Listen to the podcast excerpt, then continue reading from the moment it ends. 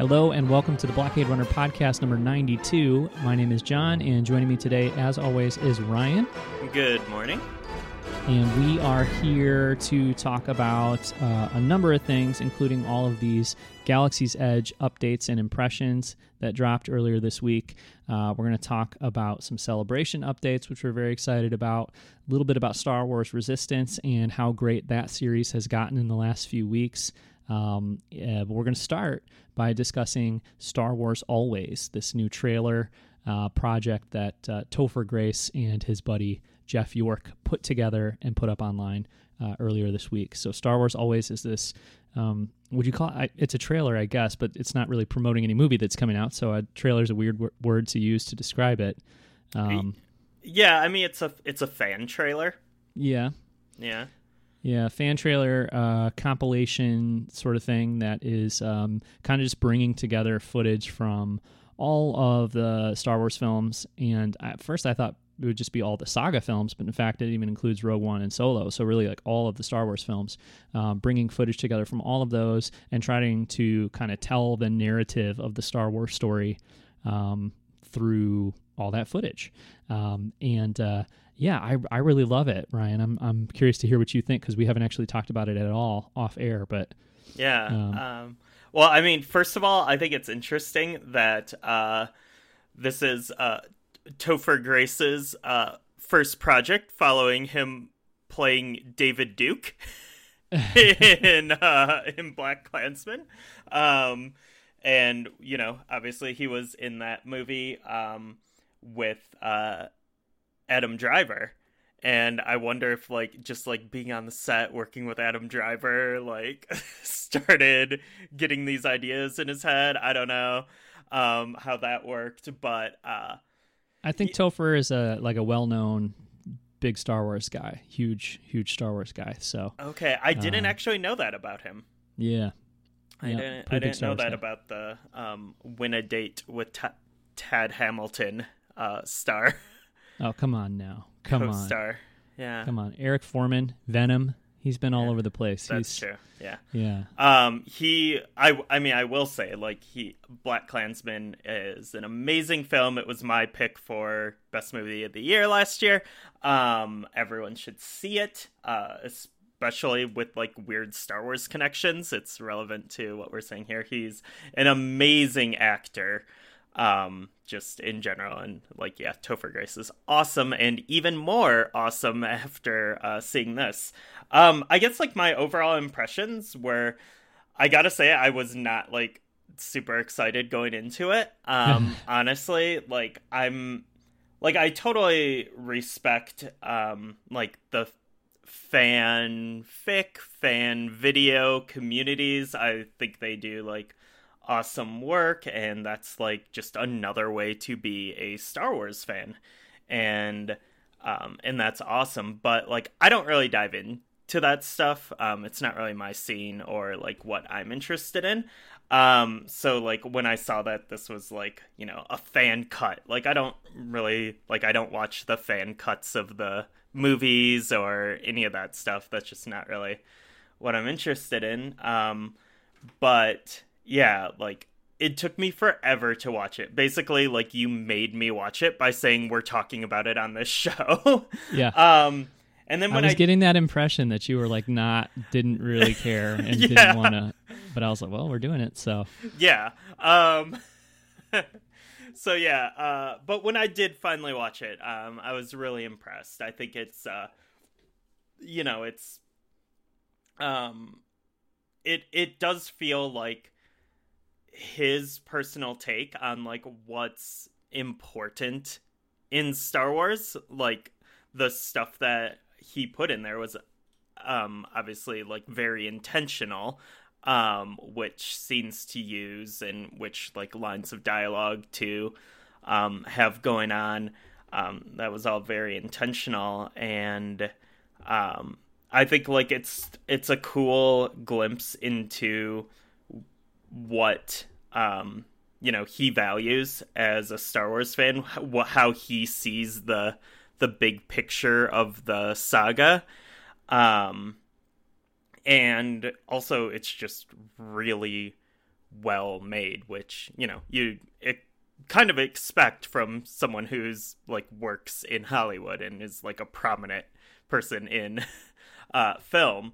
Um, yeah, and we should say too, it's it's Topher Grace, but also um, co-edited and kind of co-producer. What do you want to say with uh, his friend Jeff Yorke, who um, I, am not familiar with him, but I looked him up on IMDb, and he has edited a bunch of short films. Um, he edited Drew, the man behind the poster, which I still haven't seen. I remember seeing a trailer for that at I think Celebration Five in 2010 in Orlando, maybe, um, and being like really excited for it. Um, and it's a documentary about Drew Struzan, of course. Mm-hmm. Um, and uh, yeah, I have never seen that. I kind of like I knew it existed or that it was going to be happening, and then like when it came out, I don't think I really like caught on or knew that it was happening so that it was coming out um, so i need to go back and watch that i'm, I'm i really want to do that um, and also um, edited uh, the return of the return of jedi which is that what you were wanting to call episode nine, Ryan? No, I wanted to call it Return of the Jedi Two. Oh, Return of the Jedi 2. That's right. Okay. Yeah. So, yeah, um, if you haven't seen it, I'll put a link in the show notes. But there was a, a little uh, 10 minute sort of video that Kyle Newman made um, with, you know, editor Jeff Yorke here, and Topher Grace is in it. And this was um, for the 30th anniversary of Return of the Jedi. Um, and uh, it just features a bunch of celebrities like talking about why they love um, Return of the Jedi so much. And um, it's cool. I like this better, but it's cool. So, anyways, that's called the Return of the Return of the Jedi. So hmm. Um, he's done those things too. So yeah, it's it's Topher Grace, but also um, this guy Jeff Yorke, who um, must also be a huge Star Wars fan and uh, and did a really uh, really cool thing here with Star Wars always. I think so. Yeah. So yeah. what are what are your thoughts on it? Okay, well, I really loved it. Like I said, um, it gave me. Uh, I was I was watching it like through most of it, I was like, this is really cool. I really like this. And then it got to the final 30 seconds and I had like mm-hmm. total goosebumps and I was like, oh my God, this is like so good. Um, so yeah, I just, I, I really loved it. I thought there was a few moments because you said like, hey, this is like, these are Hollywood guys. Of course, it's going to be really well done and, and really good. And it is. I mean, there's no way I could put together something like this. It's really, really good. Um, there's a few moments though where I was like, oh, that doesn't quite totally work. Like it's a little weird, um, feels mm. kind of taped together. Um, but you know you're taking all this footage from all these different movies and you're trying to tell this giant story in five minutes i think you know it's understandable um, but to me the stuff that really really works and is like the best stuff in there i loved uh, Bail talking um, about stopping the emperor um, or mm-hmm. the empire and and having that set to footage from not only revenge of the sith but also biggs and luke and like deleted scenes from a new hope yeah and that's one thing that's really cool about this is that they went in and like pulled deleted scenes. Even like most of Bail's dialogue there, I think, is from uh, deleted scenes from Revenge of the Sith. So yeah, that's like some deep cuts. You know, we're not just playing around with like footage straight from the movies. We're going in and pulling like whatever stuff we can to mm-hmm. make this mm-hmm. really work. So I thought that was really good, and just like hearing Bail talk about it, and then seeing like Anakin and the stormtroopers marching on the the steps, uh, you know, up to the Jedi Temple. Like it was, I don't know, it's really cool. It I, I think like the best thing about this um, video is that it brings together all of the different elements of the saga and the series. Um, it brings those together in a really successful way. And you know, I love the prequels. I love all the Star Wars movies, but then there's times where you feel like, yeah, when you know the prequels are great, the original trilogy is great, but like the them working together as one cohesive thing is not totally doesn't totally work. You know what I mean? Like I mean, I mean they're both great, um, but I think if you just sit down and you show somebody the prequels and then you show them the original trilogy, there's definitely a feeling of these are really two separate like times and two separate like series of movies that were put together like a real different time. You know what I'm saying? And yeah. and and seeing this stuff cut together in this um, video, it makes it all feel so connected and so part of the same story. So I thought that was great. Um, the moment where it was uh, uh, Beru talking about how he has too much of his father in him, um, and then they're showing, you know, they're they're uh, juxtaposing that or cutting that together with like shots of Luke and Anakin and Vader. Mm-hmm. Um, that all worked really well, and it was a major Star Wars is poetry moment, which we've been bringing up a lot recently. mm-hmm. After George's 1997, 1996 interviews, 1996 uh, interviews with Leonard Maltin, and the whole Star Wars is poetry thing, so that was cool um, Luke and Kylo, um, their their battle in the Last Jedi being kind of uh, interposed with the shots of Ben and Vader. That was like so good, like yeah. really, really good. Yeah. really good. Um, and then yeah, the final thirty seconds is like, oh my god, it's the final thirty seconds is amazing. It's I, I kind of want to like cut that out and just have that on my phone, just like pull up every once in a while and just like you know watch thirty seconds of like these like it's like the drums and like the really good music and just like tons of, of uh, shots of all these different characters from Star Wars and all these great moments from Star Wars. I think what's so good about that last 30 seconds is that it's really fast, but then the music is like incredible and then you just get so much Star Wars in those 30 seconds. You know? so uh, yeah, that was awesome. That was awesome. I thought the the the the parts that I was like, eh, I don't know about this um the the solo section where like because mm. it's it's talking about the empire the empire and it's talking about the skywalkers and like focusing on all that and then all of a sudden it's like here's like 30 seconds where the saga becomes all about han solo. And i felt like that was weird. Did you get a weird feeling from that at all or no? Not really. Um i feel like han solo's uh, essential to the uh the skywalker saga really. Oh, like I, I i didn't feel like that was like out of place he absolutely is. Like, there's no doubt. Like, Han Solo is such a huge part of the heart of Star Wars. You can't put together something like this um, and not really feature Han Solo. But I just didn't feel like it was like naturally integrated into the larger story that was being told. You know, I felt like it was like a almost like a like if you're reading a book and and it has a narr- like one narrative and then they like take a chapter where they're like you know what we're going to switch uh, point of view here, or we're going to do something where we like totally just like shift the focus, and then we'll come back to mm-hmm. what we were mm-hmm. doing before afterwards. And so it's fine, but it just felt I don't know. I think like smaller chunks of solo in different places instead of like let's tell the Skywalker saga, stop, focus almost entirely on Han Solo for like 30 or 40 seconds, and then go back to, oh, this is about Anakin and Luke and you know what I mean, all that stuff. It just felt like it was like inserted into the middle of this video and then we're going to transition into Han and then out of Han versus like we'll just drop like Han stuff in throughout. I don't know. Um, I don't know if I, I mean, I don't know a better way to do it necessarily. And it's not like I think I could have done a better job, but, um, it's just one thing that struck me. And they used the, the, the tease, the music from the solo teaser, the bomb bomb. Yeah. Know, and like the flipping of the switches and all that. And yeah, I was like, oh, you just cut and pasted that sort of from the solo trailer. So this feels like less like, I mean, it's not because it's not the same footage and they cut to all this New Hope stuff. And, but it was just like, it was a little too much in that moment where I was like, it felt like a compilation of Star Wars trailers instead of them kind of doing their own thing, you know? Mm. I don't know. I guess I'm being overly critical here and like really no. I mean, if it if weeds, it but... felt off to you, it felt off to you. Like I don't think, um, I don't think there's like a. I mean, there is a critical lens to look at fan trailers, but um, I don't think like either of us are like well versed in that. Yeah. Um. Also, I think it's like, I don't know if it's necessary. No, a hundred. No, it's not because I'm like I'm thinking it's like of some these guys put together this really cool thing that I'm getting a ton of enjoyment outlet of, and uh, nobody paid them to do it, and you know it was an, a labor of love, and like so what's the point of sitting here and, and picking it apart? But I'm coming at it from a thing where, uh, from a perspective where I'm like, I love this video. I really love this video. Like I've watched it like five or six times. I'm going to keep watching it. Like I think it's amazing. So when you really love something, you know, it's like when I talk about problems with any of the Star Wars movies that I really love too. It's like if I really love it, like I'm going to pay it enough respect to think about it critically. You know what I mean? Yeah. It's like if I don't like something, that's when I'm like, nope, that sucked, and you know, I just move on. Versus yeah. this, I really love it, so I'm actually thinking um, about it on a on a little bit more intense level uh, I think I could have used more Leia also because there wasn't a ton of Leia in there. Yeah. Um, yeah. But whatever. Uh, did you notice like one? We'll, we'll transition out of talking about uh, Star Wars always here pretty quickly, but uh, one thing I thought was really interesting too is there was the line about the chosen one in there, and it cut to footage of Luke, and I definitely got a wait. Do these guys like are they considering Luke to be the chosen one sort of moment there? You know. Um, and obviously, there's people that, that think of Luke as, as the chosen one, but I just thought that was kind of a, an interesting take. Like maybe they were kind of advancing their own sort of perspective on that.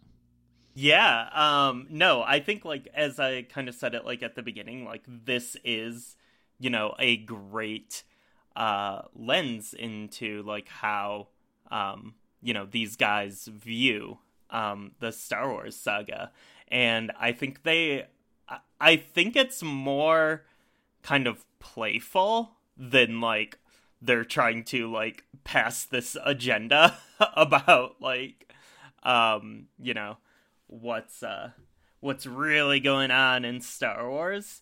Um but I thought they like that was kind of neat. Um like I don't know if it's like exactly like it's not exactly how I feel um obviously but like that I thought that was like a playful touch, uh, and a different way to read it.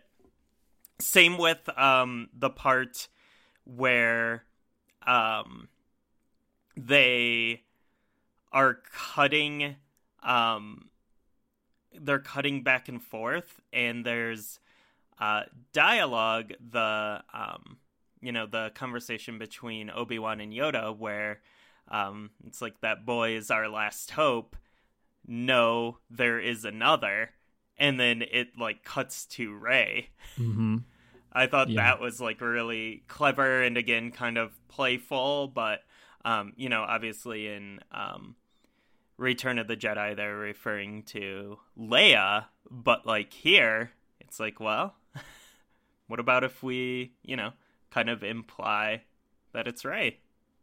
Yeah, yeah, okay. So that was one of my favorite moments too, and I didn't I didn't necessarily interpret it that way that they were attempting to sort of like um reevaluate that line from Return of the Jedi as much as like they were saying, you know, hey, you know how like in the original trilogy Leia was our next hope. Well, I, I, like almost like they just took that line out of context because it works really well to describe Rey also. Yeah. But not not I don't know if you were suggesting maybe like it's like recontextualizing or or like sort of going back and saying oh actually they weren't even because you know people love to do that with like the original trilogy or like it's like they'll love to go back and be like yeah but you know in empire strikes back when yoda said this he, he might have been talking about this thing from the clone wars. And it's like no the clone wars didn't exist. He yeah. wasn't talking about a thing from the clone wars. And i hate it. I hate it hate it hate it when we try to like go back to these movies that were made in the 80s and be like um, actually, that was totally about um, Hondo Ohnaka, you know, from season two of. Clone- no, it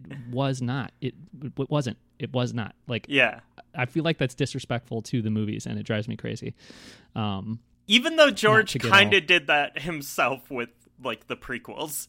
He, yes, he yeah, he, but well, he had the right to do that.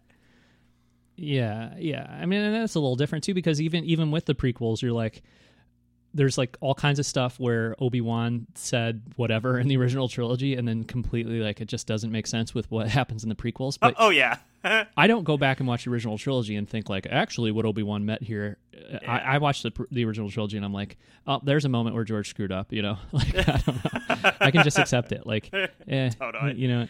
Yeah. But anyway, um, but yeah. that's that's fun. That's um again like taking star wars like as myth as legends as these like stories that are told by different narrators by um you know from different times. Um like you can recontextualize um a lot of it depending on the certain point of view.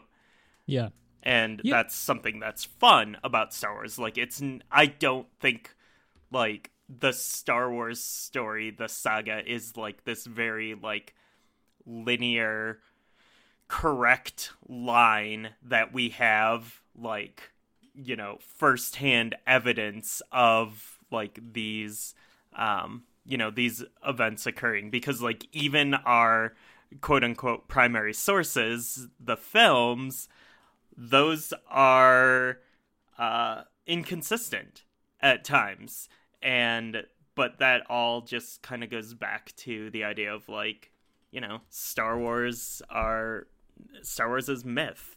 Like these stories change. Like you can read, you know, five different books on Greek mythology, and like there's going to be, you know, differences between all of them and um, and I think that's like cool and fun, and I think it is fun to like recontextualize stuff like as we get like other stories, whether it's like expanded universe or like new canon or like you know comics, books, uh, cartoons, like whatever it is, like yeah, you you can think about things differently, but still be like, we don't know what happened. That was a Yeah. long time ago in a galaxy that's far, far away from here. How are we supposed to know? Yeah. So Yeah, every, everybody's got their own perspective on that, which I, you know is cool. I, I'm a little bit of a curmudgeon, I guess, at times because, like, for me, I love Ahsoka Tano. I love that character. I love, you know, seeing, watching, reading new stories with her. I'm all about Ahsoka. At the same time, I never watch Revenge of the Sith and think about how Anakin just got done hanging out with Ahsoka. Like, it doesn't happen for Yeah. me. And but like that does not pose a problem for me either. Um, and I know like for some people that probably does po- pose a problem, or for some people like they totally think about Ahsoka a ton when they watch Revenge of the Sith. All of the above, I think, is fine. You know, so it's just whatever. Um, but actually, now you know, kind of like thinking back to that line that we're discussing, the whole that no, there is another. Um, it's really the way they use it in this trailer is like almost uh, exactly the way it was used in, or not that line, but the the uh, um, you know, I have this power. My father had it. You know, you have that power too. Uh, line that I kind of screwed up there, but that Luke uses in that Force Awakens trailer. Um, and it's like you're not supposed to think when you listen to that line in that trailer, like, oh, he was talking about Rey the whole time. You just understand that they've taken that line from Return of the Jedi and they're just using it as a way of describing something else. But you're not supposed to go back to Return of the Jedi and be like, oh my God, when he was talking to Leia on Endor, he was talking about Ray in the future because he'd been to the world between worlds, you know? but don't doubt that there are people out there who would like advance that theory like on a blog or Yeah. whatever. And good for them because, you know, yeah, they're having fun with Star Wars. Totally fine. Yeah. it's totally fine, but it's also something that you know is a pet peeve of mine, like that kind of stuff. Oh my god, no, he wasn't. Um, anyway, uh, so I guess that's uh, that's mostly it from from. Oh, the other thing I was going to point out too, um, talking about uh, you know drawing lines in the sand or taking stances on issues. I think all of the OT footage is pre special edition. Um, It did not look like Blu-ray quality footage, uh, and I don't know if they did that because you know they were using so many deleted scenes and they wanted it to look a little more consistent. You know, like I guess it kind of makes the deleted scenes um, look less low quality if all the original trilogy stuff is like pre Blu-ray. But I'm thinking maybe they are not like special edition fans, and so they uh, they didn't want to use any special edition footage. Uh, You know, that's a possibility. And an interesting thing to consider since we just finished up our 1997 episode last week, all focused on 1997 and the special editions, which uh, you know we both love. But I'm not sure Topher and Jeff are are special edition fans. Yeah. I mean, Han definitely shoots first. In this. Oh, is that footage in here? Yeah. Okay. Okay. Yeah. That's another thing that's very important to people that uh, I didn't even notice. Like, it's not a. Oh, Um, I I always notice it. Like I, I mean that's what that's what Star Wars discourse was like. Probably, I guess, like pre prequels, and then even post prequels, like ninety seven through probably like two thousand twelve. like that's uh that I don't know. That was definitely the conversation I kept uh, finding myself in against my will Yeah. when talk- talking about Star Wars with people um, Yeah. for that time period. But now, now, now there's so much more Star Wars for people to be really mad about. so like, it's great. Like we don't have to just talk about like Han shooting first or Jar Jar Binks anymore. Yeah, that's. I mean, that that's definitely an interesting um, element of the way things have evolved with Star Wars because it was really fun in the '90s and and well, I guess to the '90s um, to just have those three movies to obsess over and like focus on every little detail and argue about that stuff, and it made the original trilogy really special. Um, at the same time, now that we have the OT, the prequels, and the sequel trilogy, plus all these TV shows and Galaxy's Edge and everything else, um, it is uh, it is easier to not get hung up on the little moments that you know might bother you or you know certain storytelling elements that aren't your favorite. Like i don't love uh darth maul being in solo but it's like one moment out of how many? 11 movies now? Soon to be 12 um and so many other things. It's like you know that's just not the part that i love all that much but i can not worry about it. Versus if there were only three star wars movies and one of them featured spider legs darth maul at the end. Um you know it'd be a little bit more of a big deal so Yeah. Yeah. uh, anyway, Star Wars always. If you have not watched it, um, definitely check it out. If uh, to me, it's like if you want a five minute reminder of what you love about Star Wars, then um, this is a pretty good way to spend those five minutes. And I just think the whole thing has a ton of heart as well. Like they, Mhm. they really like you can feel the the love in the trailer or the video or whatever you want to call it. So um, I think definitely worth uh, taking a look at. So and hopefully Ryan, you don't regret that I that I. Uh, uh, I kind of um, tricked you into watching it. So, No, it was fine. all right, No, it's good. I liked it. Yeah. cool. Um, okay, well let's uh, let's talk about all these Galaxy's Edge impressions and updates that dropped last week. I think like Wednesday night. For- yeah. it was weird. so experience. weird. Yeah, because I woke up at like you know five thirty in the morning to get ready for work on Thursday, and it was like, oh, by the way, um, I had the YouTube notification that that StarWars.com had done the the Andi Gutierrez like like emergency video. Oh my God, there's all this Galaxy's Edge news, and I was like, well, when did that happen? Like, did they drop that at like midnight or something? I think they did, right? There was like basically like an like an embargo, like there is on video Mhm. game reviews, right? Like at this time, but I don't know what time it was, but it was late. Um, it was 10 p.m. Uh, my time, Mountain Time. Um, because what happened was I was about to go to sleep. Um, I usually go to sleep at about 9:30, and um, I, for whatever reason, which I try not to do because I always end up getting like riled up if I check Twitter, Twitter? before going to bed. Like I always try to just like read a book or something um, before before bed and not be on the internet. But um, for whatever reason, I checked Twitter and like a bunch of people I follow on Twitter, like um, like Clayton Sandell and um, uh, Breznican and stuff, were like 15 minutes, Star Wars fans. And I was like, uh, why are you teasing stuff like this late? What are you doing? Um, so, but then I was like, well, now I have to like stay up for like another, you know, 15 minutes or whatever it was. And so I did. And I was like, just like refreshing my Twitter feed. And then, like, all of a sudden, my Twitter feed was like Amy Ratcliffe posting, um, you know, Galaxy's Edge, um, like, you know, Breznican, Clayton, like, um, you know, all these, uh, all these people, um, were posting Galaxy's Edge stuff at, at 10 at night. Um, Yeah, well, and last week I had been uh, on a lot of the times when I would have been checking Twitter and stuff, I was like busy cutting up our 1997 Power of the Force episode into a million pieces because we just spent like two and a half hours talking about it and it was too long for one podcast. Um, so I was like way behind on Twitter and uh, I didn't see the Anthony Breznican tweet. Um, which I love that Anthony does this, and uh, all the coverage that we're going to look at and talk about here in our notes for Galaxy's Edge uh, updates, I just pulled from Entertainment Weekly and from Anthony Breznican because I think he is the best. I love him. Um, but anyway, he posted a tweet last week uh, that he always does when he's got Star Wars news, which is the Bill Murray Star Wars, nothing but Star Wars. And I didn't see that.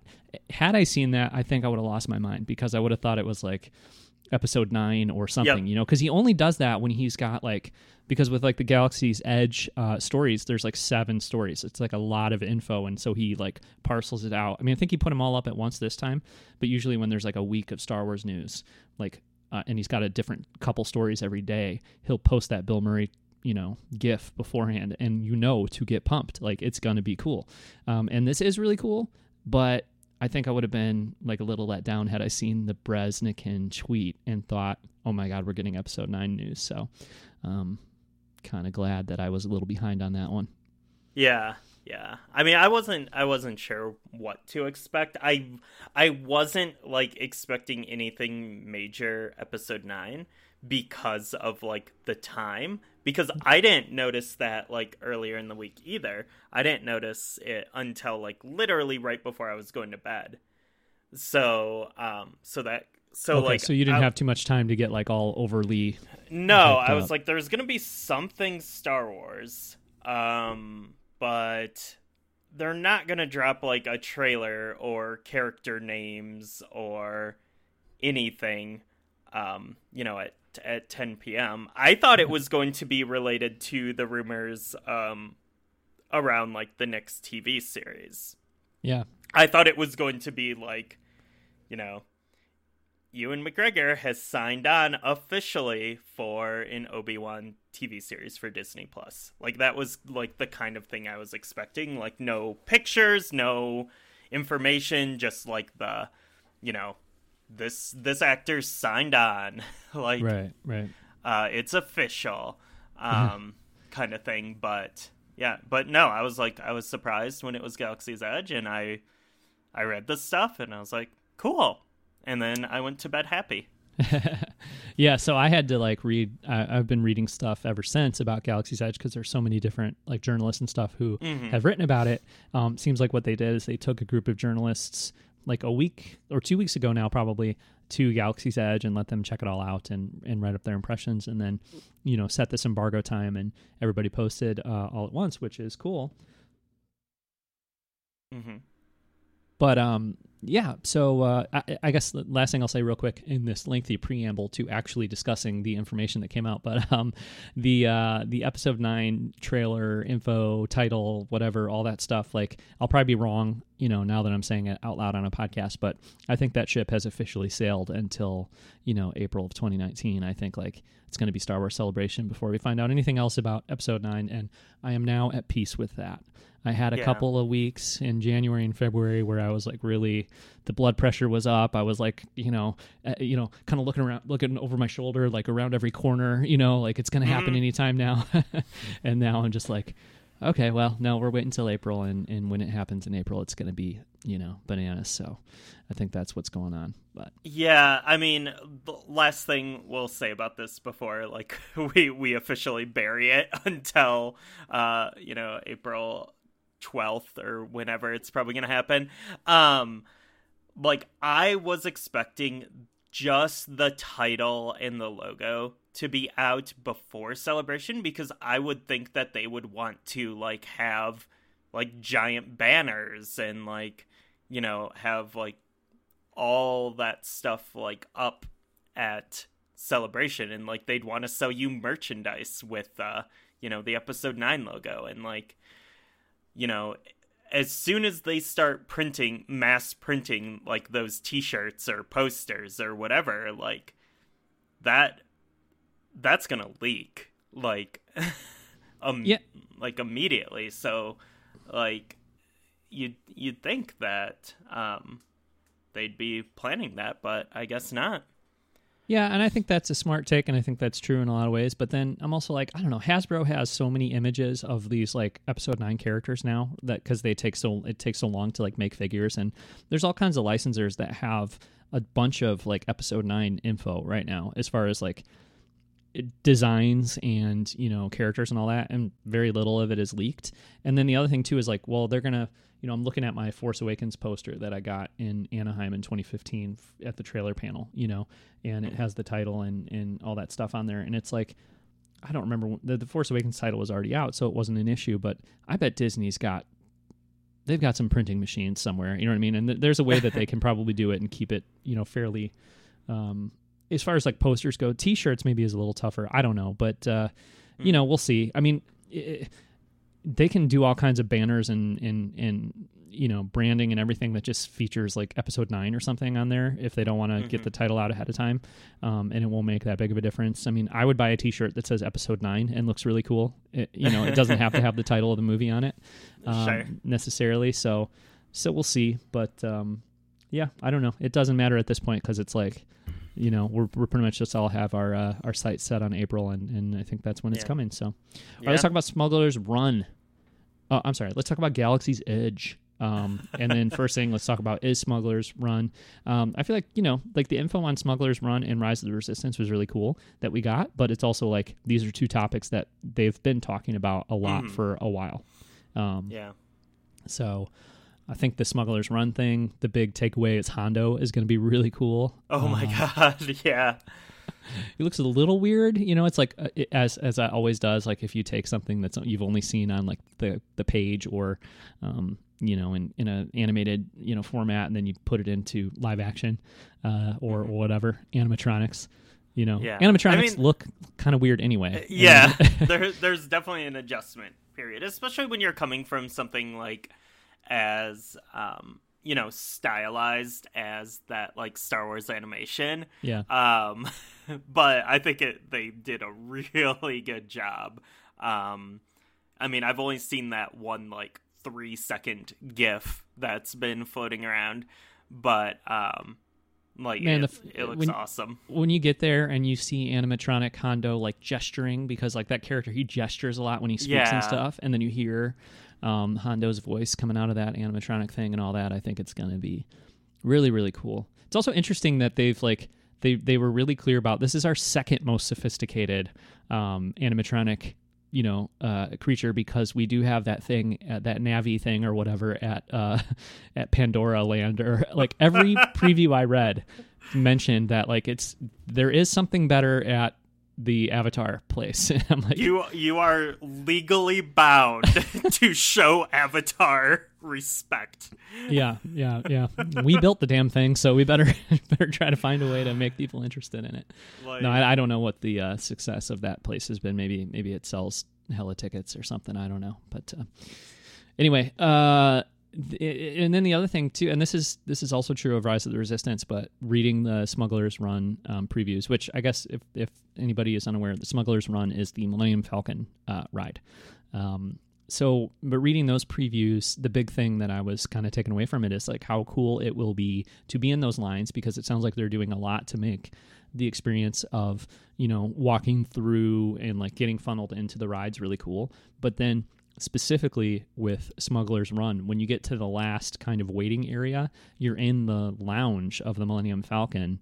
And it sounds like they take a handful of groups because you're going to be in groups of six. They take a handful of groups in there, and you can just like walk around for a few minutes and take photos and sit on the couch in the Falcon and just sort of like be there.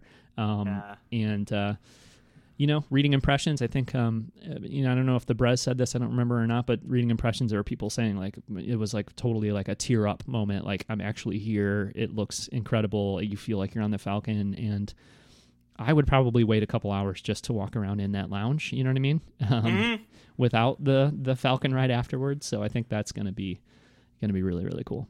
Yeah, I think um, with both um, Smuggler's Run and Rise of the Resistance, um, I think it these articles did alleviate some of my fears about the uh, the queues. Um, and them like we know we're going to be waiting in line for like multiple hours at these for like probably the first five years, maybe forever.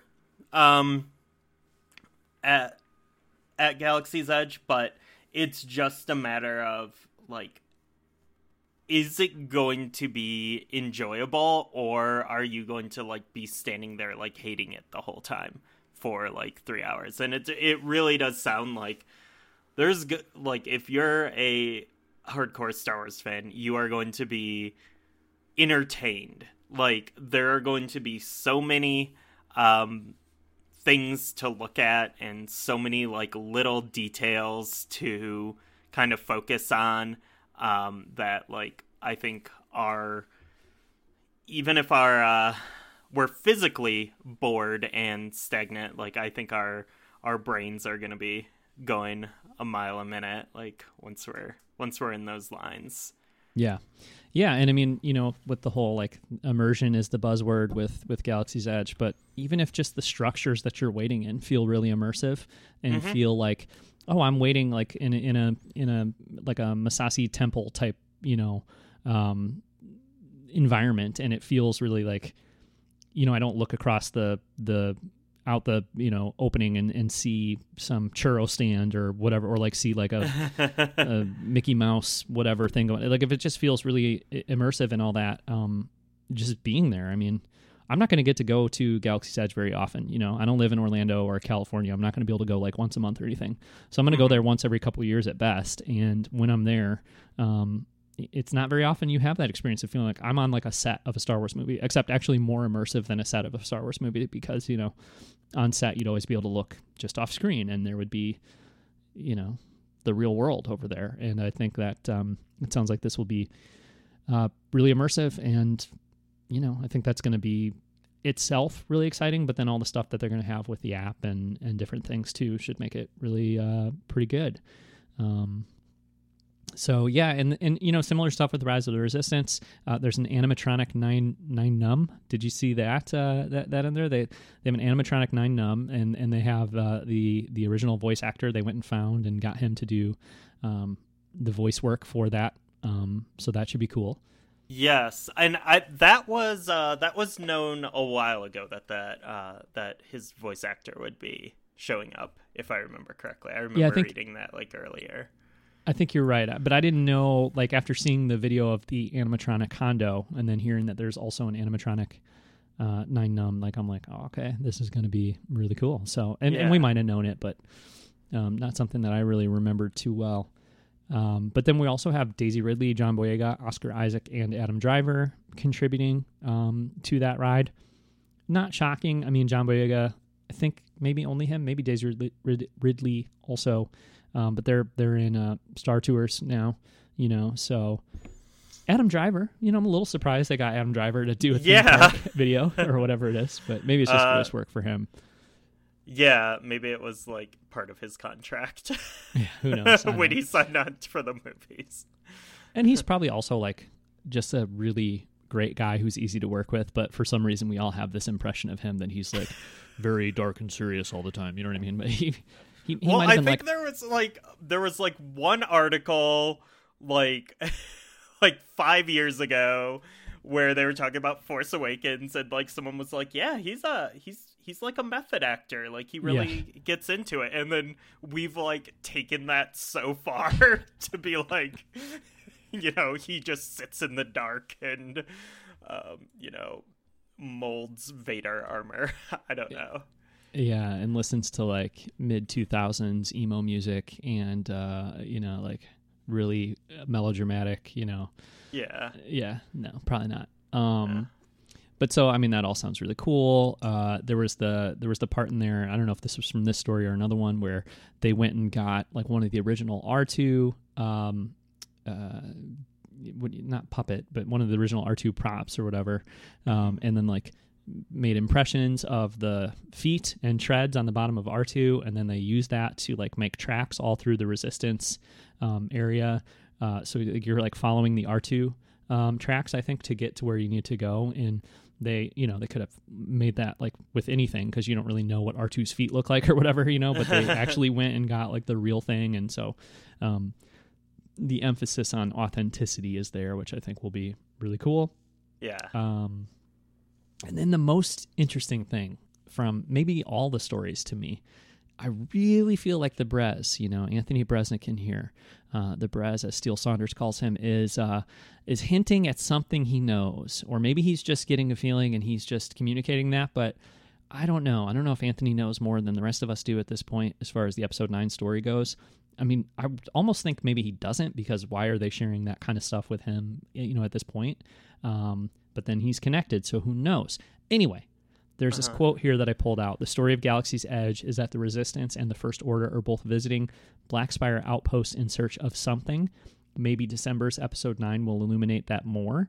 And then there was another line in another story where he suggested something very similar like who knows, maybe we'll find out in episode 9 what it is that everybody's on the on the hunt for here. So, I don't know if you know, maybe at the preview that they all went to, um, you know, some of the Disney PR people or the or whoever was kind of walking them through was hinting at that a little bit, and so that you know some of these writers are just picking up on it. But um, there's the rumors out there that that episode nine is going to feature both the First Order and the Resistance, like hunting for something, like racing to get to something before the other side does. And so then seeing lines like this, you know, oh, maybe they're both visiting, you know, Black Spire outpost looking for something in search of something. It just makes me think like, I don't know, maybe maybe there's a like a pretty tangible episode nine connection here, which would be really cool. Yeah. Um. What? When does uh? When does Galaxy's Edge take place? Like after the... after the Last Jedi and before Episode Nine. Okay. Yeah. Okay. Yep. Yeah, because you know you have you're gonna have like Rey and Finn and all these characters, and you know, I mean, it just kind of has to be. I, we don't know how Episode Nine ends, but you want yeah. Kylo Ren to be part of it. You want all these characters to be part of it, and um, I think who knows what the fate of all those characters is in Episode right. Nine. So it's kind of you know, and and, and Episode Nine, like, can you imagine like if they had if they had made a theme park all Star Wars focused in the mid 80s or the early 80s or whatever, um, it just feels like to me like it would make sense to do something set between Empire and Jedi because you know Jedi and you know where it's going, and so being involved in what in the lead up to the conclusion would be fun for for fans, you know. Um, and I think it wouldn't necessarily work as well if it's like cool, you just saw Return of the Jedi, and you have no like we're never probably going to really tell you anything about what happens after Return of the Jedi, but now immerse yourself in the post Return of the Jedi. Like, there's no conclusion to it. You know what I mean? I feel like there was yeah. there's like a there there would be a, a, the satisfaction wouldn't be there because what are you contributing to? You don't know the story that you're. You know what I mean? So to mm-hmm. take a time period that's in the middle of something that you know, but you know where it's going, and you can contribute to where it's going um, or be part of where it's going. I think that makes more sense. So, yeah, okay, yeah, but but anyway, um, yeah, I don't know, uh, and, and and I guess that's the other thing too is like if it does have this tangible connection to episode nine, and there is something like some kind of, you know, item or resource that that both sides are after, and you and you'll learn about that in episode nine, and that'll be part of the conclusion of the saga.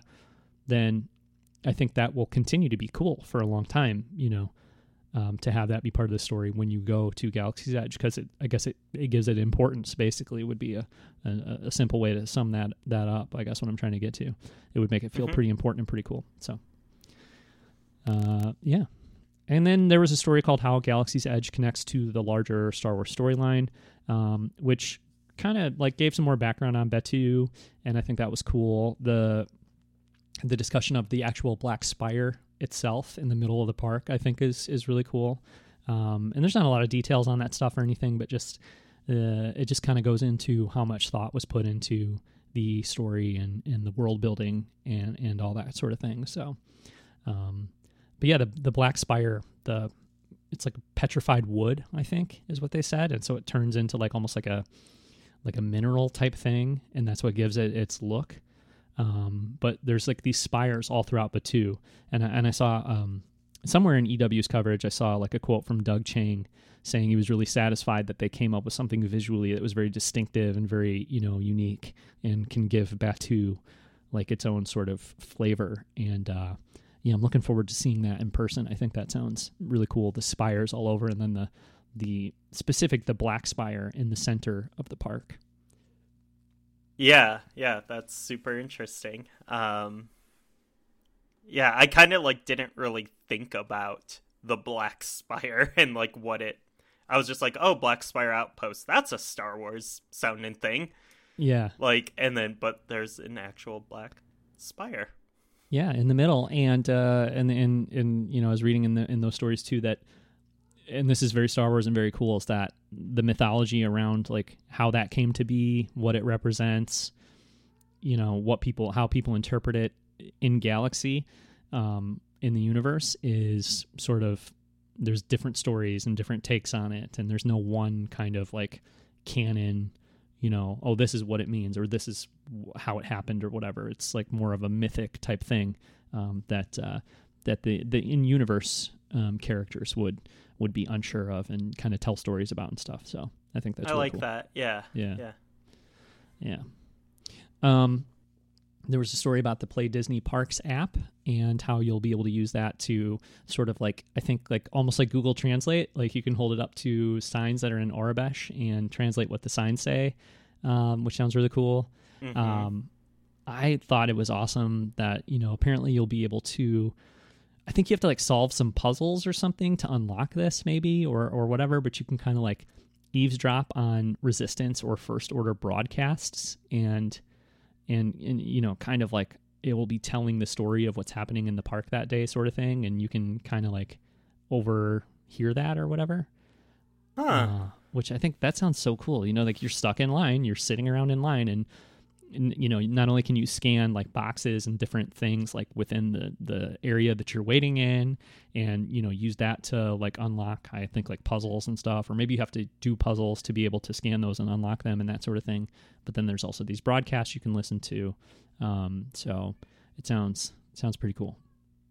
Yeah, I mean, I hope like this kind of stuff isn't like quote unquote spoiled before you know we actually get to do it. I think that's like a weird thing because like we're now at a point where um, theme park spoilers can exist, um, and like I hope that people recognize that not everyone is going to get to go to this the first week or month or year and not just like fill their Twitter with just like, hey, check this out, and like have everything broken down. Like, I. I think it like cuz it's cool to be able to like figure this stuff out and experience it on on your own. Yeah, I know what you mean, um, but I kind of feel like it's borderline. I don't know. Like I feel like it would be kind of hard to spoil. And actually, I was thinking about that. I was I was reading all this coverage. Um, it was a little bit of a we're going to tell you a lot about what's going on in Galaxy's Edge, and we're going to really kind of like give you a detailed breakdown of what the experience is because we know you're going to hear about it anyway. Um, Number Mm. one, but then also I'm just thinking like a lot of this. Okay, so this is something I was thinking about too. Like before we started recording, there, it sounds like there's only like two really major rides, or really rides at all. You know, Mhm. because these you know journalists have been walking around Galaxy's Edge and nobody mentioned anything about little you know teacup sized rides or anything like that. And I don't think there's going to be anything like that. And I think with them wanting it to be so immersive and all that, it wouldn't really make sense to have little amusement park rides all over the place. So yeah. it seems like the experience of the park is going to be there's these two major um, attractions and then the rest of it is all just about the immersion and getting kind of like sucked into this world and for instance some of the coverage i was reading of the uh, the rise of the resistance ride. Talked about the feeling of walking into the tie fighter hangar on the star destroyer and just the enormity of the room and the feeling that overcome. I think it was clayton sandell actually who said he teared up walking into that room and it's not even finished yet but just Mhm. walking into it just like the overwhelming feeling of being there. It's like how do you ruin that? How do you spoil that you know? And and even like this information like these broadcasts um, from the from the the app um, i would imagine there's not like 20 minutes of well, maybe there is i don't know but I, feel like it would be different at different times of the day and it would be different based on sort of like what your experience in the park has been so far and it would just when i read about that like the the broadcast i feel like it's the kind of thing that it's it's only going to be really cool because you're there in the park and you feel like it's happening to you and around you, you know? And so if I read somebody post a little synopsis of what their broadcast said six months before I go to Galaxy's Edge, I don't feel like that'll really take away from the experience of, oh my God, I'm listening into the resistance and they're somewhere in this park and I can see people walking around that are in. Co- I just feel like it's the experience of being there and soaking it all in that is really going to be I, I like I know what's going to happen on the Millennium Falcon ride already, and I don't think that'll spoil being on the ride for me like at all because I think it's going to be, you know, just the experience. Yeah. Yeah. Totally. Um, okay, so last couple things about Galaxy's Edge basically is the stuff you can buy, um, either the stuff you can buy at the shops or the food you can eat uh, while you're there. So this was some of the most exciting stuff for me. Um, is uh, is is seeing some of the merch, I guess, and the food.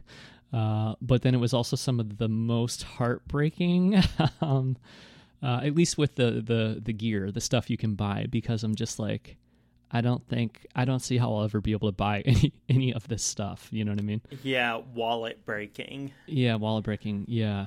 Um, there's a bunch of photos. I will definitely link to the stories, and you should click through and and check out all these photos if you haven't seen them yet. But some of the stuff I thought was most interesting as far as the shops, um, the uh, the clothing they're gonna sell, like these Jedi cloaks and Rey scavenger outfits and all this stuff, looks Mhm. like super high quality and super super cool. Um, but then I'm thinking like, if I want to buy that cloak, that's like three hundred dollars probably. Um, oh, at least. Like, and I don't want to buy that cloak because I I'm not really sorry to anybody who does this, but usually just seeing like normal dude or woman wearing Jedi robe is like to me the least interesting kind of Star Wars look for cosplay because you never look like a Jedi. You kind of always just look like a dude in a robe, you know. So I'm probably not going to buy one of those myself. But, But- the price has got to be.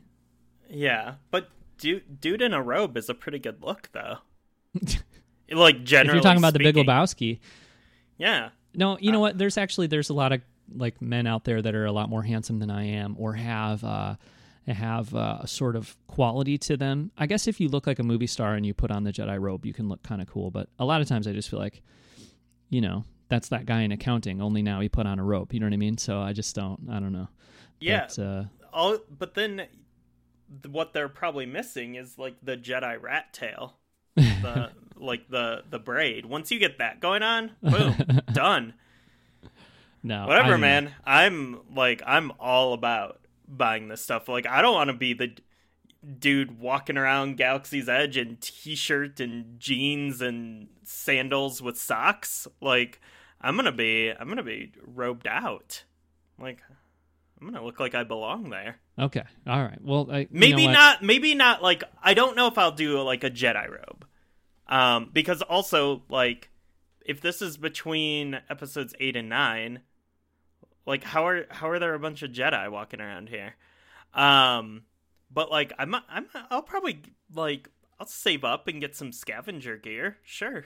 Well, see, that's that's my thing. And first off, who cares what I say about this? Because if you have a Jedi robe and you wear it and you rock it and you look cool, like good for you. I'm sure you look awesome, um, and uh, and and that's fine. But to me, I just think certain costumes from Star Wars translate better to cosplay than others. So, for instance, I don't think I've ever seen a Rey scavenger uh, like cosplay that doesn't look great because that costume just translates well to like people wearing it and looking cool still. Um, First Order, like or or or Empire, like or Rebellion, like the soldiers, like the the gear, like whatever. That always looks good because when you watch the movie and you see some you know imperial officer in their officer gear they just look like a dude wearing some gear you know but there's something like and actually the thing i hate most in star wars probably visually is uh the like thousands of jedi in the arena in attack of the clones because i Ugh. think they all look even in that moment they're they're actually like extras in a star wars movie to me they look exactly the way i feel like dudes wearing jedi robe look which is like generic ass jedi just like super generic like just generic i, I don't like it at all you know um To to quote Padme Amidala, you are breaking my heart. Uh, You like that? You like all the, the hundreds of generic Jedi in the, in the Attack of the Clones arena scene? I feel about the battle on Geonosis. I'm not saying I don't like. Well, I don't really like the battle, but even if I Ugh. was, Dude, get out of here. Cancel your podcast. like Blockade Runner is done. It is over. that's one of my least favorite sequences. But that's not the uh, even even if I love that sequence, you know, anytime they do like a a, a not a close up, but like a medium length shot on a couple of Jedi, like generic Jedi in a robe, you're just like, who are these lame dudes in robes? Like, it's not cool. okay. Um we The um, whole thing that's Star cool about Jedi is that there's like two of them. When you have Yeah. a hundred of them in a room, it is lame. Okay, Star Wars Celebration. Um, when we're in our Airbnb, we are going to like watch that scene over and over again, and uh, we're going to like point out all the cool stuff that's happening there. There are, uh there it's awesome. Um, and, but but that's you though, because like Yeah. you don't like Old Republic and um, you know that stuff where there are like tons of Jedi and. I think that stuff's so cool. Like I love it. So, I don't know. I think like even like I don't know, but also with like Jedi, like the the lamer they are, like it's kind of like the cooler they are because it's so like democratized. It doesn't have to just be like like Luke in his like black cloak looking all BA.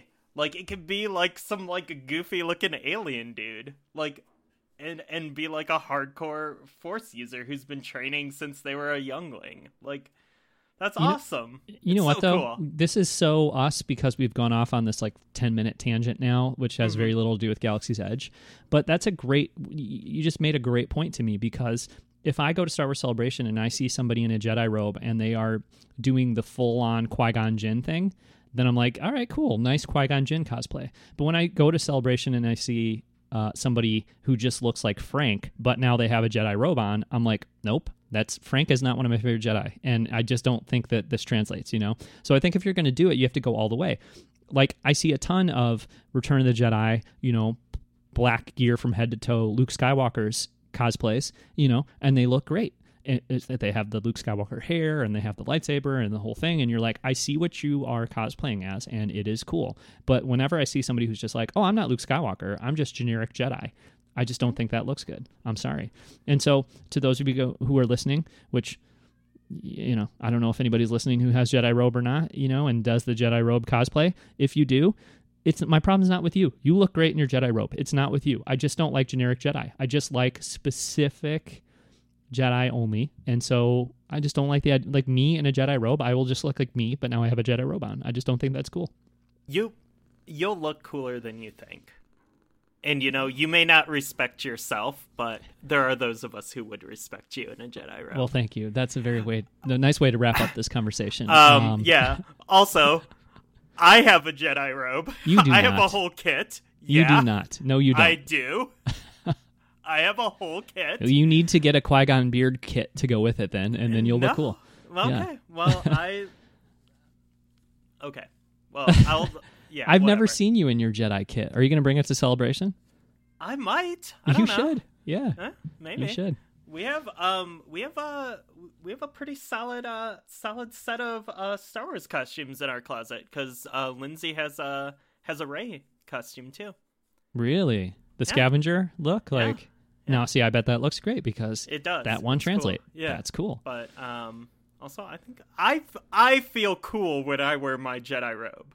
Okay, can you send me a photo of you in your Jedi robe that we Um, can make as part of our show notes here? We can add as the. Sure. I might make it the episode art for this episode. I don't know. I'll yeah, I'll do it. All right, I'll good, do it. good, Yeah. good. I'm Yeah. not afraid. All right. So anyway, they're going to have some really high quality, very expensive gear at uh, at Celebration. Um, I'm looking at like the uh, what's the name of the the sh- the droid shop? It's like the something depot. Um, I made the photo too small. I can't see what it says. What it says, but it looks like you can buy like the the outfit that that you would wear, like the like the employees wear in that shop, or maybe they're just showing what they will wear there. But to me, that stuff looks cooler. Like, oh yeah, you feel like you're in universe, like a soldier gear or like whatever Batuu resident gear. All that stuff I think is is a little cooler. But um, anyway, uh, that photo I, I I put in here because it also features an image of the droid that you can build at the droid depot um, in the box so you can see the size of it. So i'd seen some speculation from people where they thought that you were going to be able to build like a full size bb or r2 unit at uh, at this droid shop and it would be functional. And i was like if there's no way they're doing that unless it's like $5000 per droid you know uh, and i'm really scared to know what even these like coffee machine size droids are going to cost but i think it's going to be a lot you know i think it's going to be a lot um, and uh, but I will say this too: it makes me feel a little less bad about not holding on to my BB-8 Hero droid that I got for Christmas that we talked about on the show a while Mhm. back because it didn't really work very well, so I got rid of it. I returned it.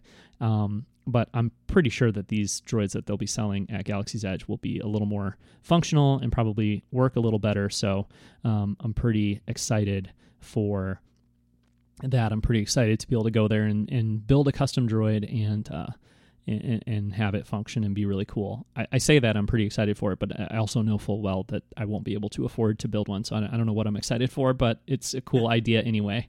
Um, they did not reveal the price on these, so I don't know how much they're going to be, but it's got to be a lot, like a lot, Yeah. a lot. um, just to kind of contextualize um, the pricing to prepare people. Um, so Lindsay went to um, Disney World with or Disneyland with her family recently, and uh, she got me this uh, just like a matte photo um, piece of art, Galaxy's Edge Landing 2019. Um, it is awesome. I love it. I'm still I haven't done anything with it because I'm waiting to get a frame for it. But this photo here, Mm-hmm. this uh, the price tag is still on it. Yeah. Um, thirty nine ninety nine. Okay. I don't think that's too bad.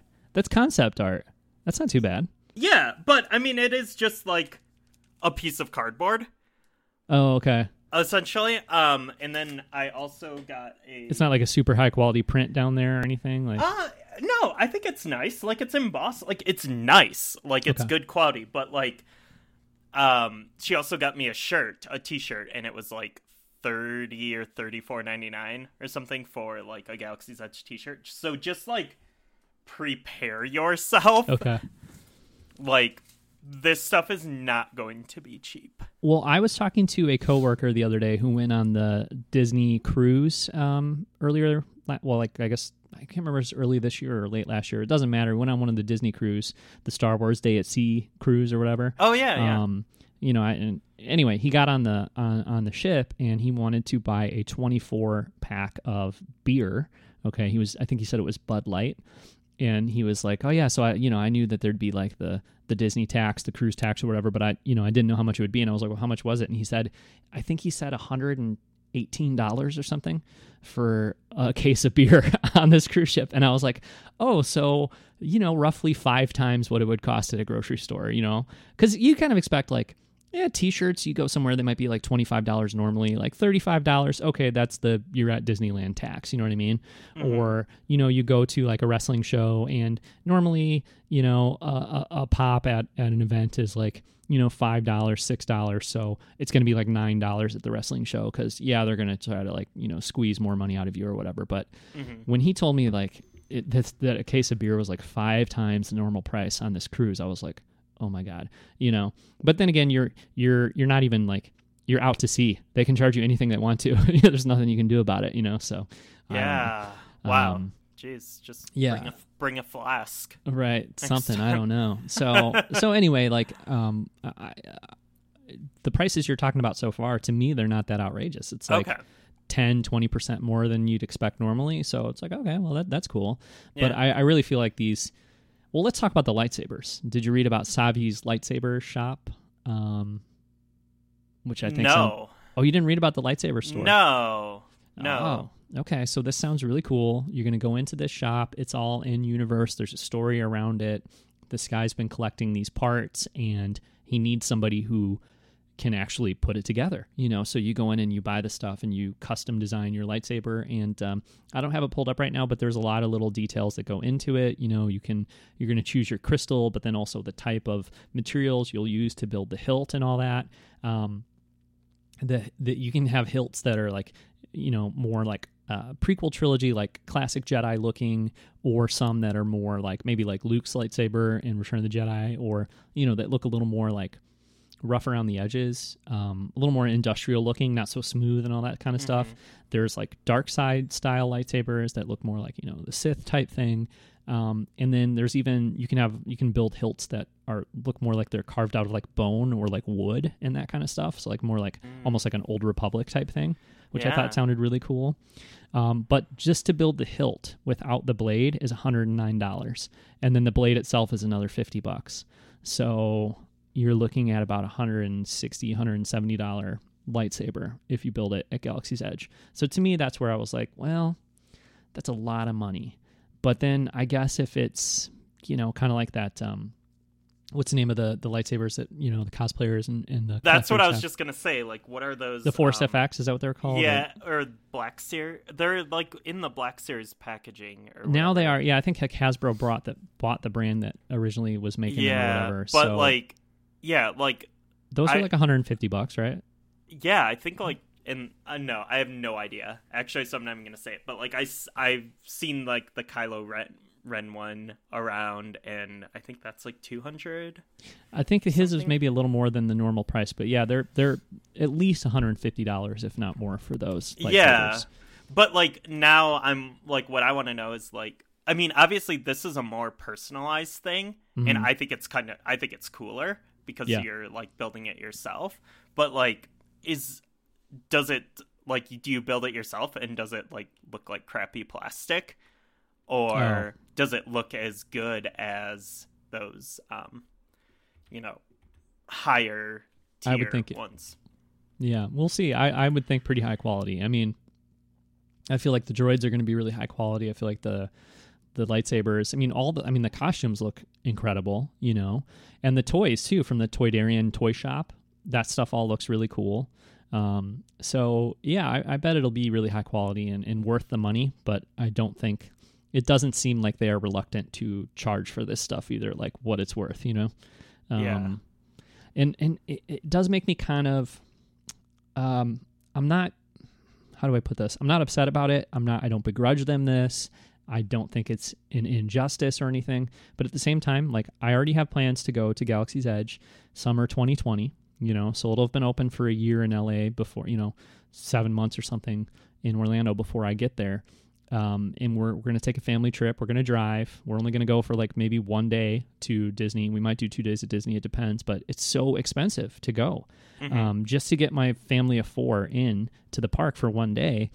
I don't know exactly what it's going to be, but I think north of $500 just for the tickets to get in for the one day. You know, yeah. it's a lot of money. So then to take my kids there and be like, walk past this lightsaber shop. And again, there's not that many rides in Galaxy's Edge. Like it seems like it's more about the experience of being in the park and all that. And to yeah. take them to this park and, and be like, oh, we got to go check out Savi's lightsabers. I mean, that's a huge part of the thing. Go in there and it's like, well, if we want to build, if we want both kids to be able to build a lightsaber, you're just, you just spent a minimum of another $220. You know what I mean? Maybe yeah. with blades, you're spending, you know, $350, 375 dollars or something so that they can get a lightsaber like that's i take vacations where i don't even spend that much money like on almost the whole vacation you know what i mean like it's like i don't know it's it's a lot of money and then what if we want to get a droid i mean i th- feel like we could as a family build a droid like not everybody needs their own droid but you got that's got to be like a three two hundred fifty dollar three hundred dollar i mean who knows how much that's going to be you know so it is a little bit of like a it's like, well, you don't have to buy the super expensive lightsaber. Nobody's forcing you to buy a super expensive, really cool droid. At the same time, it just feels like you're missing out on a critical component of going to this park if you don't build one of these things, you know? So I, I don't know. It just feels a little weird. You know what I mean?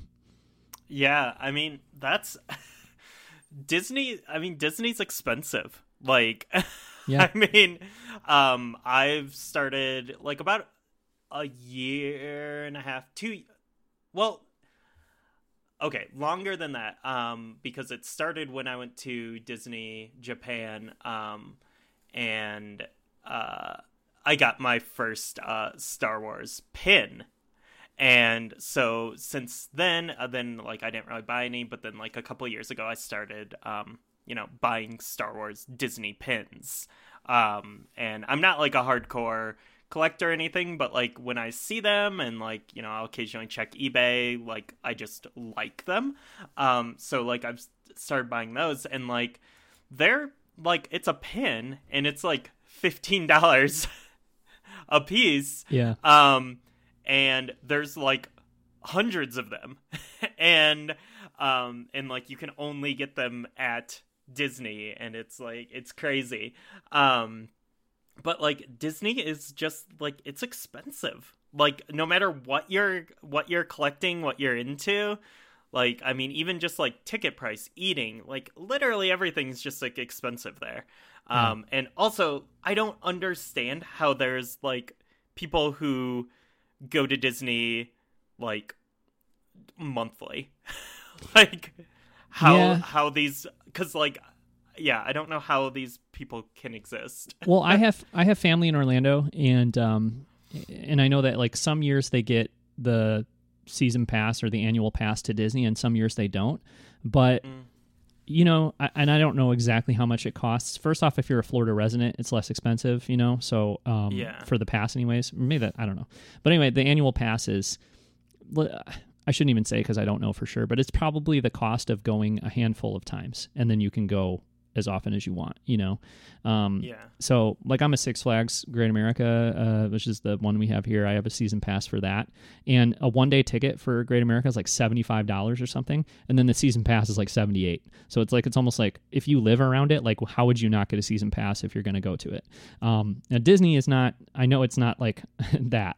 Um, the annual pass is much more expensive than that, but I want to say it's like maybe five hundred dollars or something for the year, or and it. Okay.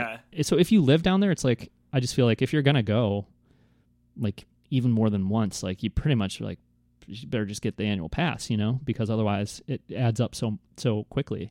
Um, and then I think like too, that's my thing with like I go to Six Flags all the time. I never buy food there. I always like bring my lunch and go eat it in my car, you know, and come back in. Um, just like little things you can do. I never buy like I never buy anything there, you know. So like once I get the pass, I'm spending very little money every time I go, you know. And I think if you lived in Orlando or LA, Anaheim or whatever, you know, you could go to Galaxy's Edge for a couple hours. You don't need to go eat in Oga's Cantina or whatever. Like you can uh, Ronto Roasters. You don't have to eat there, you know. So um, I think a lot of the expense is if you're only going to be Yeah. going there that one time, Yeah. you feel like you have to do everything, which is how it's going to be for us when we go, you know. So, but let's talk about the food a little bit. Um, because uh, I was really excited by the food stuff, and and um, I don't know, it sounds really cool. There's a, a couple of different um, restaurants, at least. Uh, hmm um, there's one called Oga's Cantina, which I guess is like the bar, and then I think there's one called Docking Bay Seven. There's one called Ronto Roasters. Um, probably a couple others too, but um, I think the food seems really fun. Uh, Ryan, you and I are both vegetarian, a long time, um, and so I was a little worried about that aspect of it when they were talking about all Mhm. these like specific delicacies they were going to create. But um, I'm really pleasantly surprised by the offerings that they're going to have for people like us. uh, the uh, the blue milk uh, and the green milk um, appear to be vegan, uh, plant based milks, so it's not actual milk, um, which is great Mhm. for me because I don't drink actual like cow milk, dairy milk. Um, so having plant based milk is really cool. Uh, the quote from one of the Disney employees was like, "Yeah, when it's August and like 100 degrees, like you're not going to want to go in there and get a big glass of milk anyway." Um, so it sounds like they're more like smoothies, um, basically, kind of, you know, but plant based. So I think that sounds really cool, and I can't I, like that's a must. I don't know what they're going to charge for a blue milk, but I'm getting one when I go there. You know what I mean? Like that's a more of a must do than the lightsaber or the droid almost. Like I have to sit at the cantina and drink a blue milk. Like I am I must do that. So I think that sounds really cool. But then, you know, some of the food stuff, like specifically for us, I know like probably most of the people listening aren't vegetarian and are like, hey, when did this become a vegetarian food podcast? But uh, you know, the Felucia the Felucian garden spread sounds really good. Has uh, meatless meatballs uh, meatballs and uh and hummus and a tomato It sound- cucumber yeah, salad I'm- and pita bread. I'm not into the meatless Sounds good. meatball stuff. I hate um like fake meat meatball style uh vegetarian meat. Um fake as far as fake meat goes, I think like the only good stuff is like the um fake pig products. Um I don't like any of the other stuff. Um so that's kind of a bummer, but like the like the cucumber salad on cucumber tomato salad on pita bread sounds really good. Also, I don't like hummus, so uh Okay, all right, okay. Yeah, I'm I'm more outraged right now than you were talking about when I was talking about Attack of the Clones. you- like hummus, I eat almost every single day of my life. I love it's hummus. texture. Hmm. Doesn't make me gassy. Okay. It, no, my body is Okay. uh, custom tuned for hummus. I love it. It's like one of my favorite foods. Uh, meatless meatballs I ate last night, and uh, I bet these are going to be more high quality than those because those came in a bag. Um, and uh, Ryan, let's just let everybody know before you put the whole world off on on vegetarian food. Um, although the whole world definitely does not I listen am. to our podcast. But but uh, let's just let everybody know that you're a pretty picky eater. Okay, there's like six foods that you like. So when you denigrate these plant based foods, um, it should fair. have an asterisk But next if to it that you hate almost like, all food. If I'm talking about like Okay. something sounding good, like I think that carries some weight too. Okay, all right. Yeah, so then you're probably not too excited about the Ithorian No, garden yuck. loaf, um, which is a meatless meatloaf. Okay. You, yeah, I actually don't like meatloaf ever, like never have in my life. And uh, my wife made some meatloaf last week out of like black beans and chickpeas and different like you know spices and stuff, and it was fine. But it's just not a food that I've ever liked, anyways. But that's another thing. Like we really shouldn't be talking about this right now because this is this is a Star Wars podcast. But as far as like the faux meat stuff goes, they, there's a lot of variety in that. Like sometimes Mhm.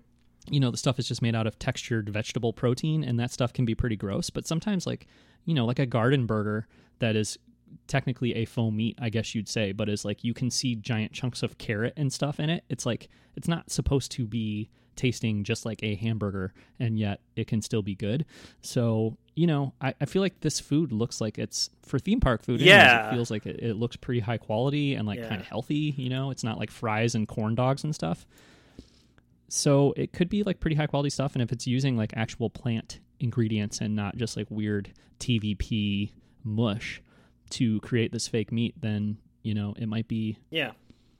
it's something different than a boca burger is my point you know it could be pretty good and anyways the impossible Mm. burger that's out these days is is phenomenal so hey i'm just saying uh, who knows what one of these dishes is going to cost meatless or meat Yeah. full. Um, I don't know. They're probably going to be pretty pricey. Like this has got to be Oh, this yeah. Felucian Garden Yeah. spread has got to be like a twenty dollar plus meal at least, right? Maybe twenty five bucks. I don't know. The drinks at the cantina, who knows what those will cost, but they're going to be expensive. Um, but you know, for for for going there once and and that's the thing too. They've kind of sold me with these like vegan food items because normally I would go to a theme park and be like, "There's Mm-hmm. Yeah. no way I'm buying anything like food wise. I'm not even going to consider it." You know.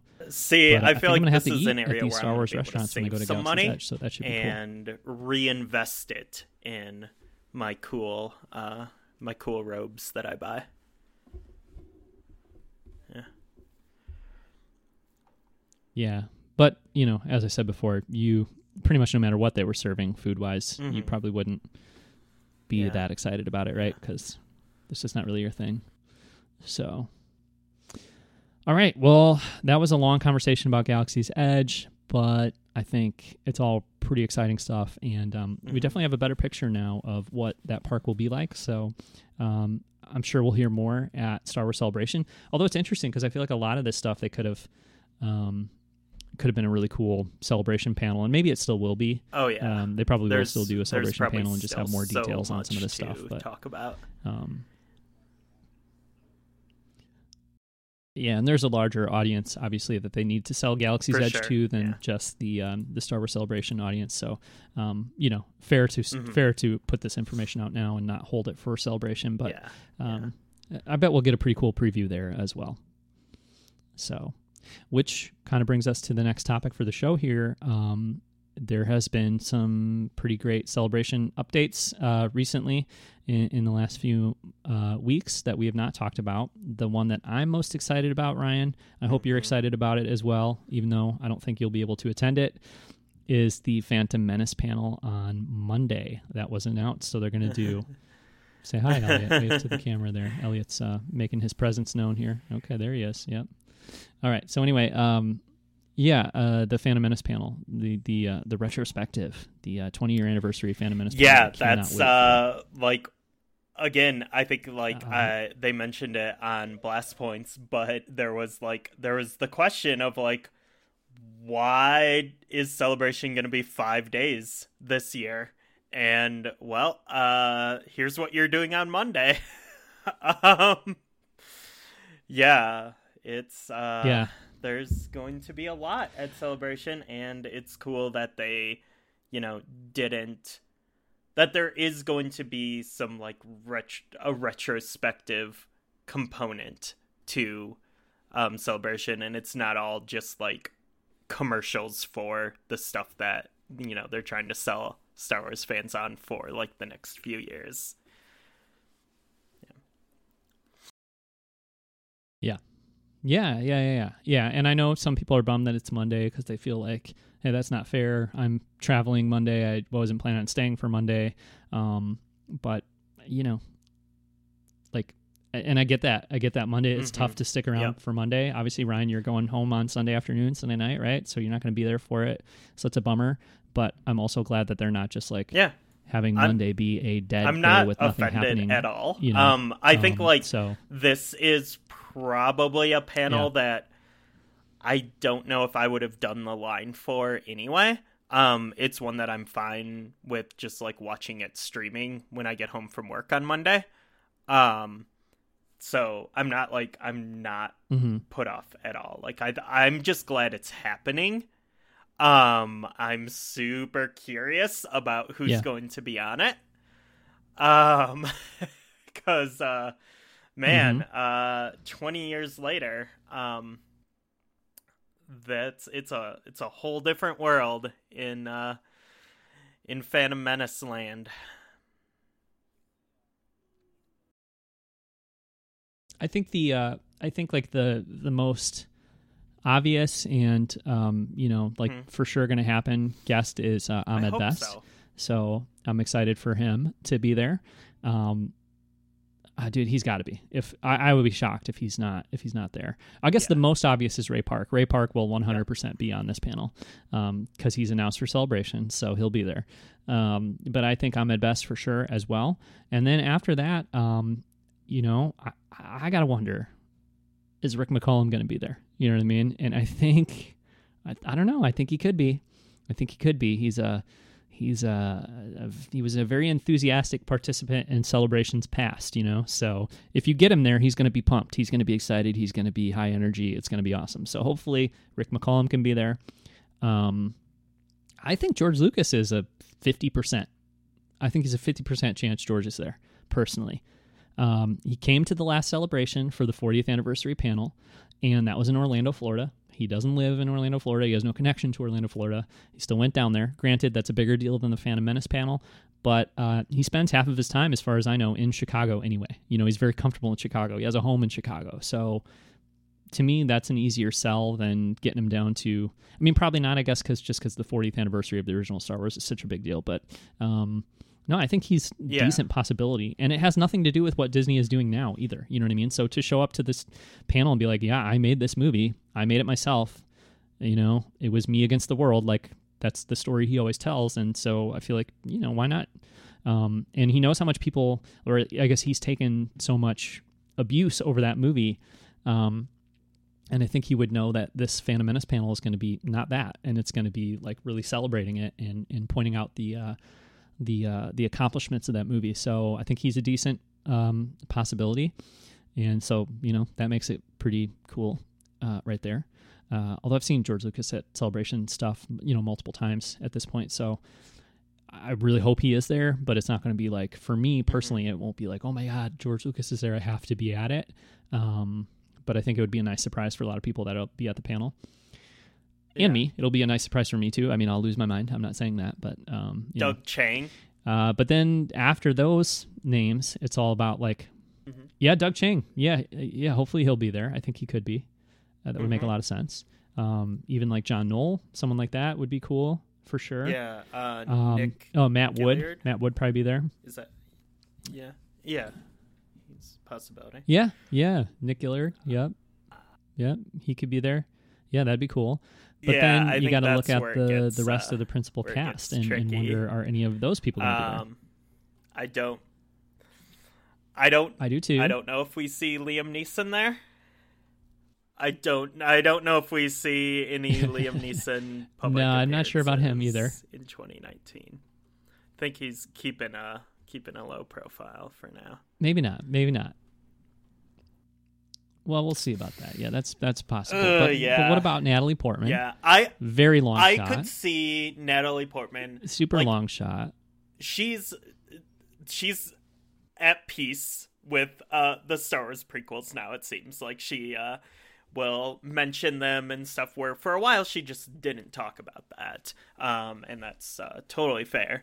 Um, I could see her doing like a little uh like a video message that they air for the first time at the panel Um, yeah, which is awesome. Um, I would like to That could be see her great. represented in that way. I think like she's almost certainly probably like shooting something at this time, whatever it is. Like she's so busy that I don't.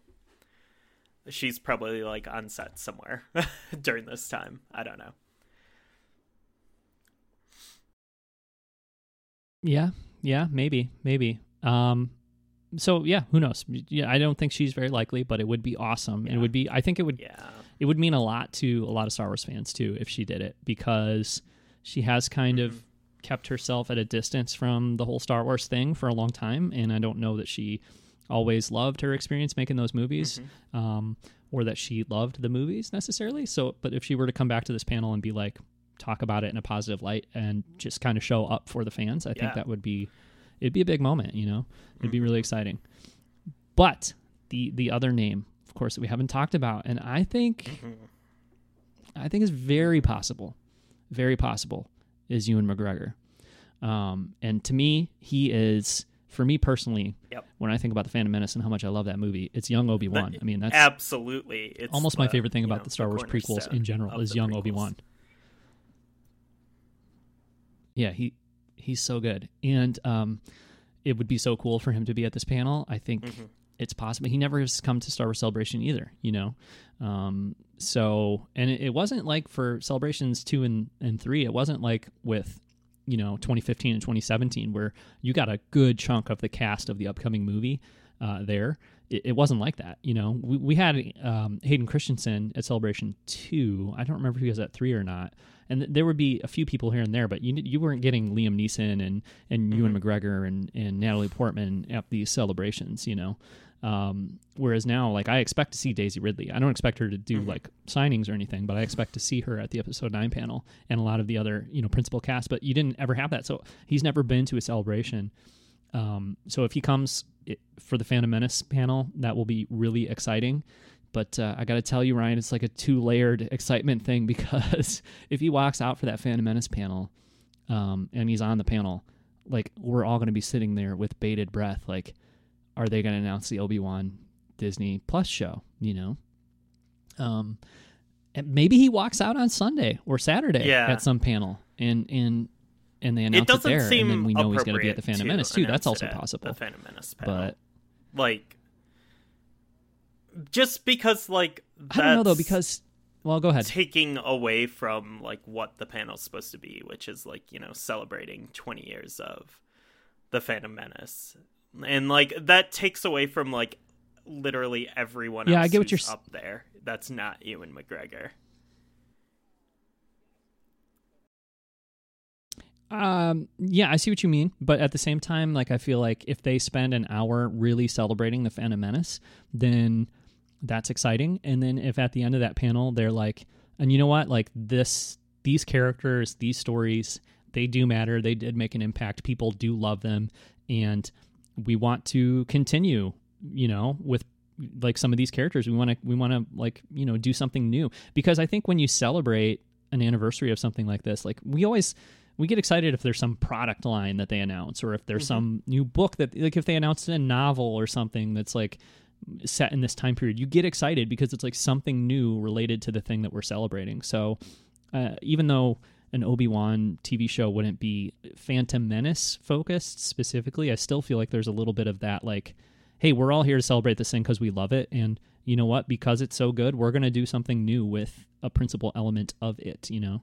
Um, that's how I excuse it, anyways. That's my argument to to make it okay. but Okay, only only if they also announce a Padme show as well. yeah, well, I think I think um, if Natalie Portman wanted to do a Padme show for them, I'm sure they would do one. I think uh, I'm not sure she's ex- as excited to come back and and uh, play in that universe or as, as just like focus on like the uh, handmaidens. Call it like a handmaiden's tale. hey, that could. I think there's a show that has that name, but that could be cool. That, Um, was, that was the joke. Yeah, no, I know. I'm just just Yeah. low key in on it with you. Um, Cool, cool. Yeah. Yeah. Wink, wink. I don't know. I'm just Uh, saying if they're doing an Obi Wan show and Ewan McGregor is in Chicago, you have to do that announcement in Chicago with Ewan McGregor there. You have to do it. So you either hold another panel where you do it, or you do it at this panel. But Counterpoint: They don't have to do anything. all right. On the other hand, well, one thing they do have to do because they've said that they are doing it is uh, do a Star Wars Jedi Fallen Order panel. And okay. uh, before we move on from the Phantom Menace, um, I'm not ready to move on from the Phantom Menace Okay. in general All right. in life. Okay. Right. Um, one more person that uh, you you didn't mention, but I think one more high profile person who I think is more likely than not as far as like the high profile people, Samuel L. Jackson. really, you think he's more likely than not? Oh yeah. Dude, he loves this kind of stuff. Like if he gets to come out and do like a surprise entrance Okay. Well, and, and then talk a bunch, like dude, you know that guy's game for it. counterpoint he did an amazing video for the 40th anniversary panel in star wars celebration uh, orlando but he didn't show up so i'm just saying Dude, well, he wasn't in A New Hope. no but that panel was 40 years of star wars like they had Yeah, hayden christensen like- there and This is his jam though. Like this is the thing where he was like, I don't care. I'll be, you know, I'll wear a helmet. You don't even have to know it's me. I don't have to be credited. I want to be in this movie. And then he turned out to be like one of the coolest characters in the prequels. as long as my lightsaber is purple i'm in um, yeah no that would be Um, that would be great actually ian mcdiarmid is a super likely he's probably Ooh. for sure going to be there Yeah. although is he cool. announced for celebration yet i don't Oh. think he is i don't Actually, remember he'll be I there I think though he is. Yeah. if he's not, he's going to be. I mean, it's like Mark Hamill. He's not announced either. Guess what? He's going to be there. Like they're they're they're not done with announcements yet. So Yeah. Ray Ray Park was not their uh, their their you know big final um, Hmm. guest announcement. So we've got some big names still to be announced. I'm sure Ian McDiarmid is one of them. Um, so yeah, I feel like think he he'll was be there. announced. He, yeah, he he might have been. He probably is, Yeah. but he's just one of those like old, he's like old reliable when it comes to Star Wars Celebration. He's going to be there. Yeah. Um, okay, now we can move on to the video game 'Kay. stuff. Um, Yeah, so they're doing you, a panel. what were you saying? Um, they're Yeah. doing a panel on Jedi Fallen Order, and it's going to be on Saturday. Is that right? I better open this. I think it's Um, Saturday. Yeah, probably should open it. I thought you would know Yeah. for sure because I figured this is like a like your must attend panel kind of. It it is a it is a must attend panel for me. Um, but yeah like, Saturday April thirteenth, Okay. Um, and it's yeah, and it's it's on the celebration stage, which is the one that is in the uh, the basketball arena that DePaul plays in. So um, you know it should be it's the biggest room that they have. I don't know how many people it will hold, but um, uh, you'll you'll have to line up for it. But um, I don't think it's. I, who knows what this celebration is going to be like as far as lines go? Um, Yeah. I'm not going to sleep out overnight to go to this panel, but I will line up uh, uh, pretty early to go to it if if you're wanting to go to it. Yeah, I absolutely am. Um, this one is really exciting um, to me because um, it's going to be our first look at like a major Star Wars game that's coming out in 2019. Um, and this is probably the Star Wars game that we've all kind of wanted since the uh, you know the deal the ea disney deal was announced. Um i think this is going to be the cool um you know super nice looking um you know single player star wars experience with like a cool story and um you know like 15 20 hours of like single player gameplay that i think we've all been like wanting. Um and I have so much faith in this studio, um, Respawn, and Respawn's in a really interesting place going into this now because um, previously, um, Respawn is like um, ex Call of Duty developers. They made um, Modern Warfare, Call of Duty 4, which is like the game that like brought made Call of Duty like the biggest like year annual video game franchise in the world, and um, and then they like there was a bunch of lawsuits, and they broke off from Activision and formed their own company, Respawn, and um, you know their their games are published by EA. Um, their first game was Titanfall, um, which was an Xbox exclusive, and it was like a multiplayer focused game with like um, cool parkour uh, elements and also um, mechs. And it is like one of my favorite um, multiplayer shooters like I've ever played. It was so so fun, um, and played it a lot with our friend Tyler um, online. And then next they uh, made Titanfall 2, which had one of like the best shooter campaigns I have ever played. Um, just like the production values were insane. Um, there were so many like clever um, gameplay and like stage design elements in it. Like it was just like completely caught everyone by surprise because it was one of those things where it's like, well, this is a multiplayer focused game. I guess they're doing like some sort of single player thing. Like I'll check it out, whatever. But it turned out to be like amazing, like an amazing experience. And um and then it didn't sell very well. So like basically Respawn had these two um Titanfall games under their belt um which were like critically acclaimed and like loved by the people who played them, but like they weren't really competing in the shooter space. Um, like compared to stuff like Battlefield and Battlefront and Call of Duty and everything. Like it didn't have like that same sort of like fanatical following. Um, but then uh so like they seem kind of destined to be like one of those like you know game studios that like you know whatever they're going to put out is going to be really good but like you know they're not you know they're not selling like the most copies like they're not like in the major conversation and stuff.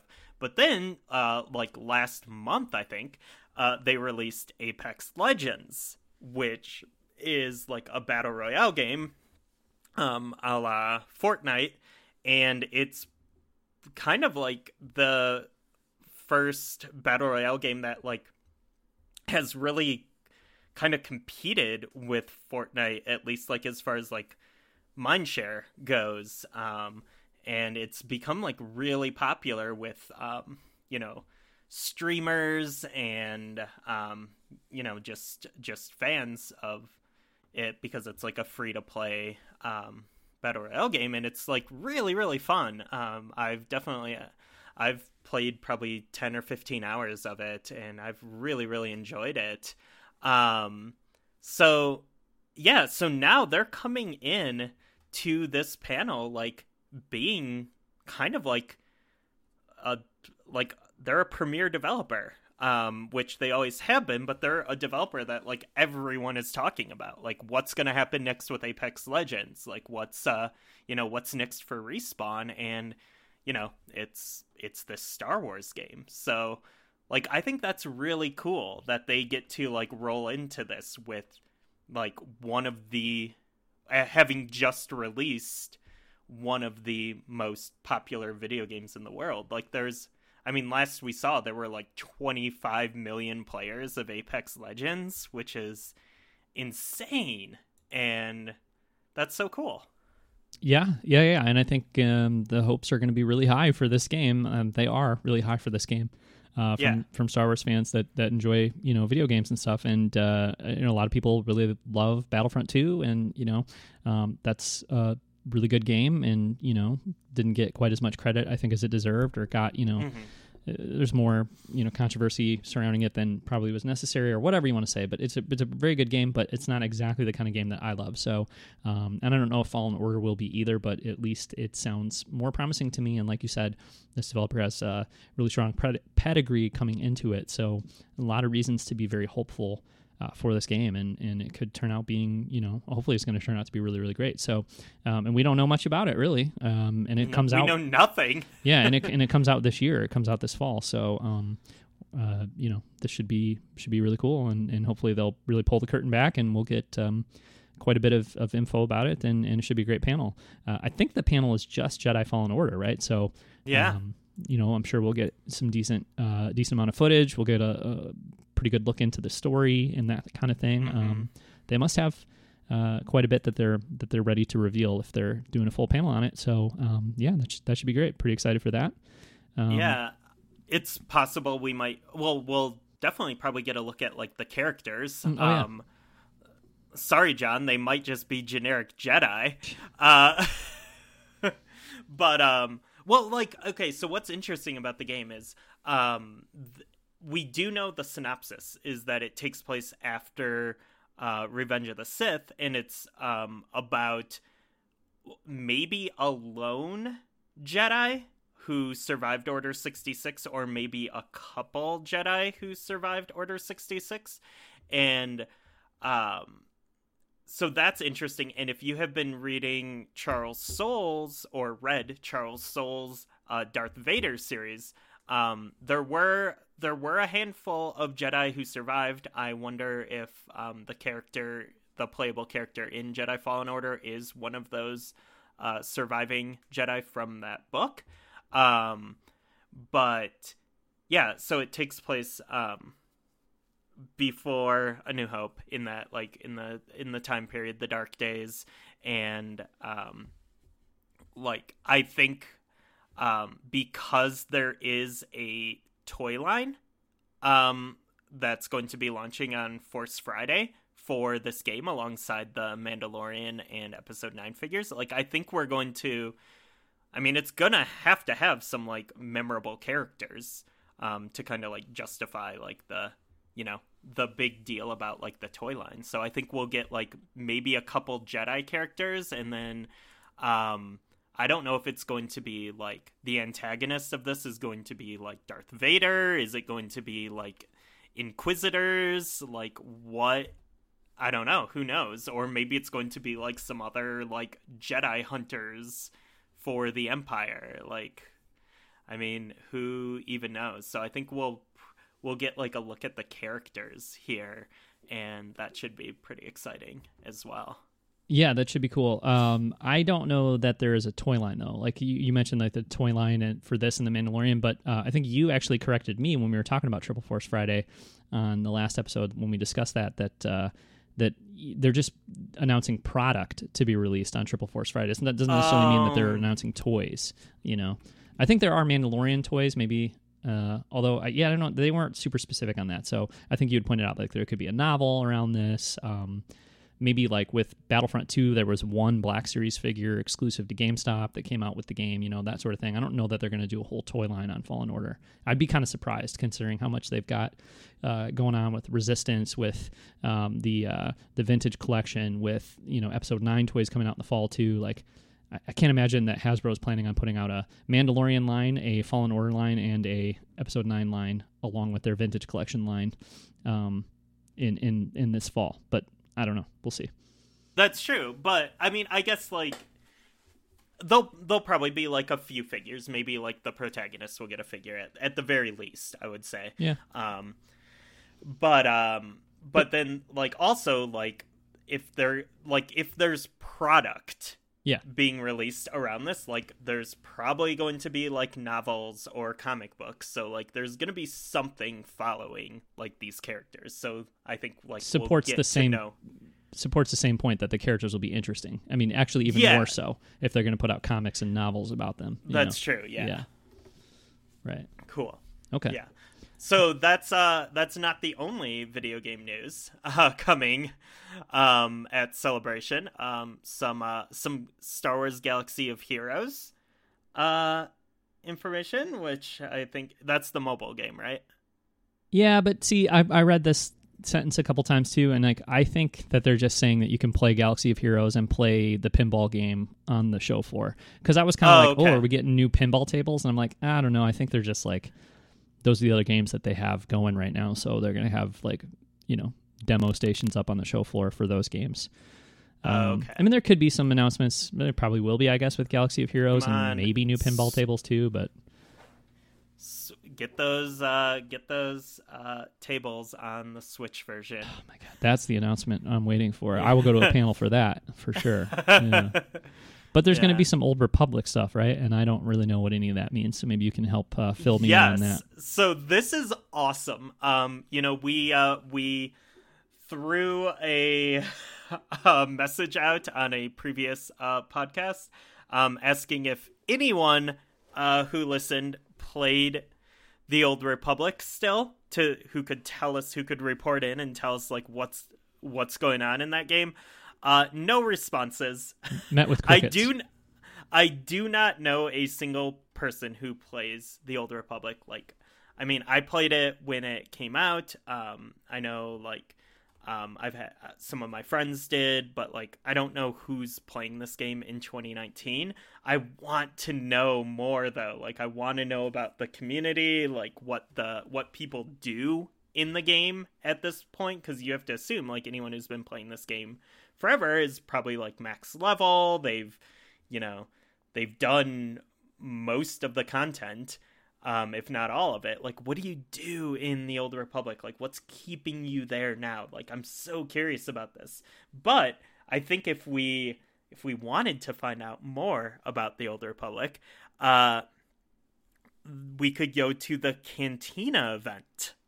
And even though I don't play the game, I'm still debating going to this. Um, because it says uh, to coincide with the Star Wars Celebration event happening from April 11th to 15th in 2019 in Chicago, there will be a Cantina event. This is your chance to join the Star Wars: The Old Republic community for a Q&A with the development team, complimentary drinks, giveaways, and more. Attendees will also receive ex- Cantina exclusive swag. Space is limited, so be sure to come early. If you're in the area and would like to hang out, be sure to stop by and meet everyone. So, what um besides like the free swag or whatever, what like really interests me about this is um I I want to see the uh like the Q&A with the team um to kind of just again like answer those questions I have about like what the you know what the what the content roadmap and everything looks like for this game or like are they going to be strongly supporting the game in 2019 and 2020 or you know what what is going on with it? But um because like this game's developed by BioWare who are like one of my all-time favorite game studios. Um you know i'm playing anthem right now and loving that and i love bioware and like the chance to like you know just uh you know interact with the bioware team members like i think would be really really cool. So um i'm i'm debating attending this. Um it's from it's saturday april 13th from 7 to 11 p.m so i don't know. It seems cool. I, I kind of want to go even though i don't know anything about the old republic in 2019 okay um this is one of those moments where i'm thinking to myself like how good of a friend am i? You know how loyal of a friend like uh am i gonna accompany ryan to this event? Am i gonna am i gonna like be his buddy when he wants to go to this old republic thing? Because i'm like can't say i'm too interested in that one you know? So we'll see but well what what we should do is uh we should both install the old republic on our on our pcs and get a little blockade runner community going. Yeah i think you might have to spearhead that one ryan. Um i don't even Uh. know. Yeah i don't think i'm i can do that but uh we'll see. Yeah and and you know like we'll, i think we'll probably end up doing a show where we're previewing the celebration schedule when it is actually released and when we can talk more about it in detail because we don't really know when everything is happening yet.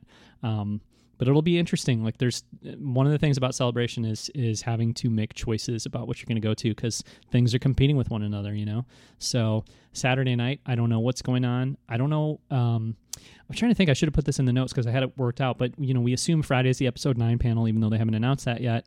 Um then Saturday is the Jedi Fallen Order panel. I think that's like I'm assuming that's the big panel for Saturday, but unless there's something else, uh, Monday is Phantom Menace. We don't know what the Sunday panel is yet, um, but I'm curious. You know, I would think that if they're holding Phantom Menace until Monday, there's a big panel on Sunday for sure. I mean, they have this Maybe basketball arena. Mandal- mandalorian I'm thinking Mandalorian or Mandalorian and Cassian, although they're probably not really ready to reveal that yet. So it's probably just Mandalorian. You're probably right.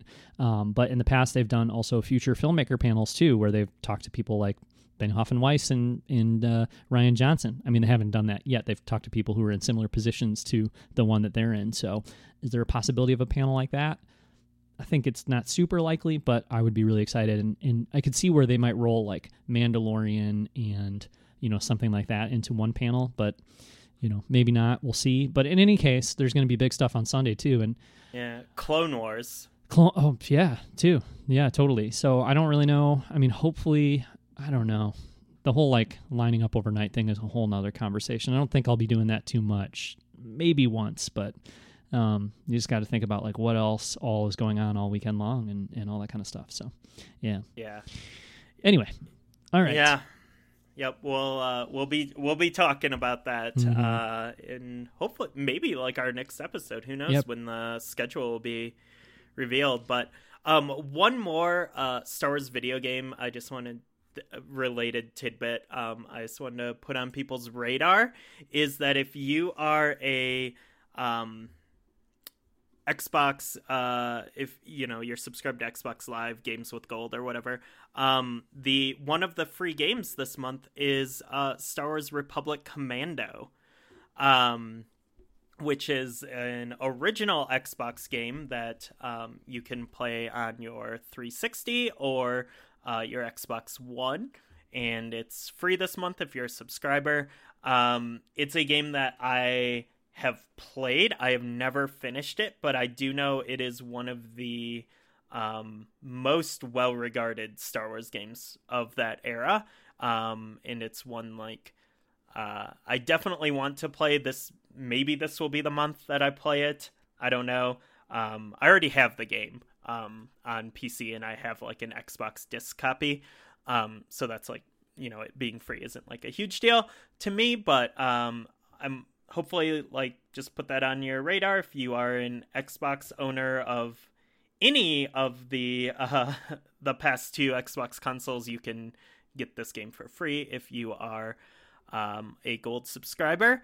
And um, what's really cool about like these original xbox games that are backwards compatible on the xbox one is that they are no matter what model of Xbox One you are using, whether you're using like the cheaper uh, Xbox One S model or um, the Xbox One X, which is like the premium model, um, the games are improved and upres. So like um, on the Xbox One, the original Xbox One model, um, it's double the resolution that it was originally on, um, you know, the base Xbox, um, because it was originally a 480p game or 480i, um, depending on your uh, if you had component cables and a compatible TV at the time.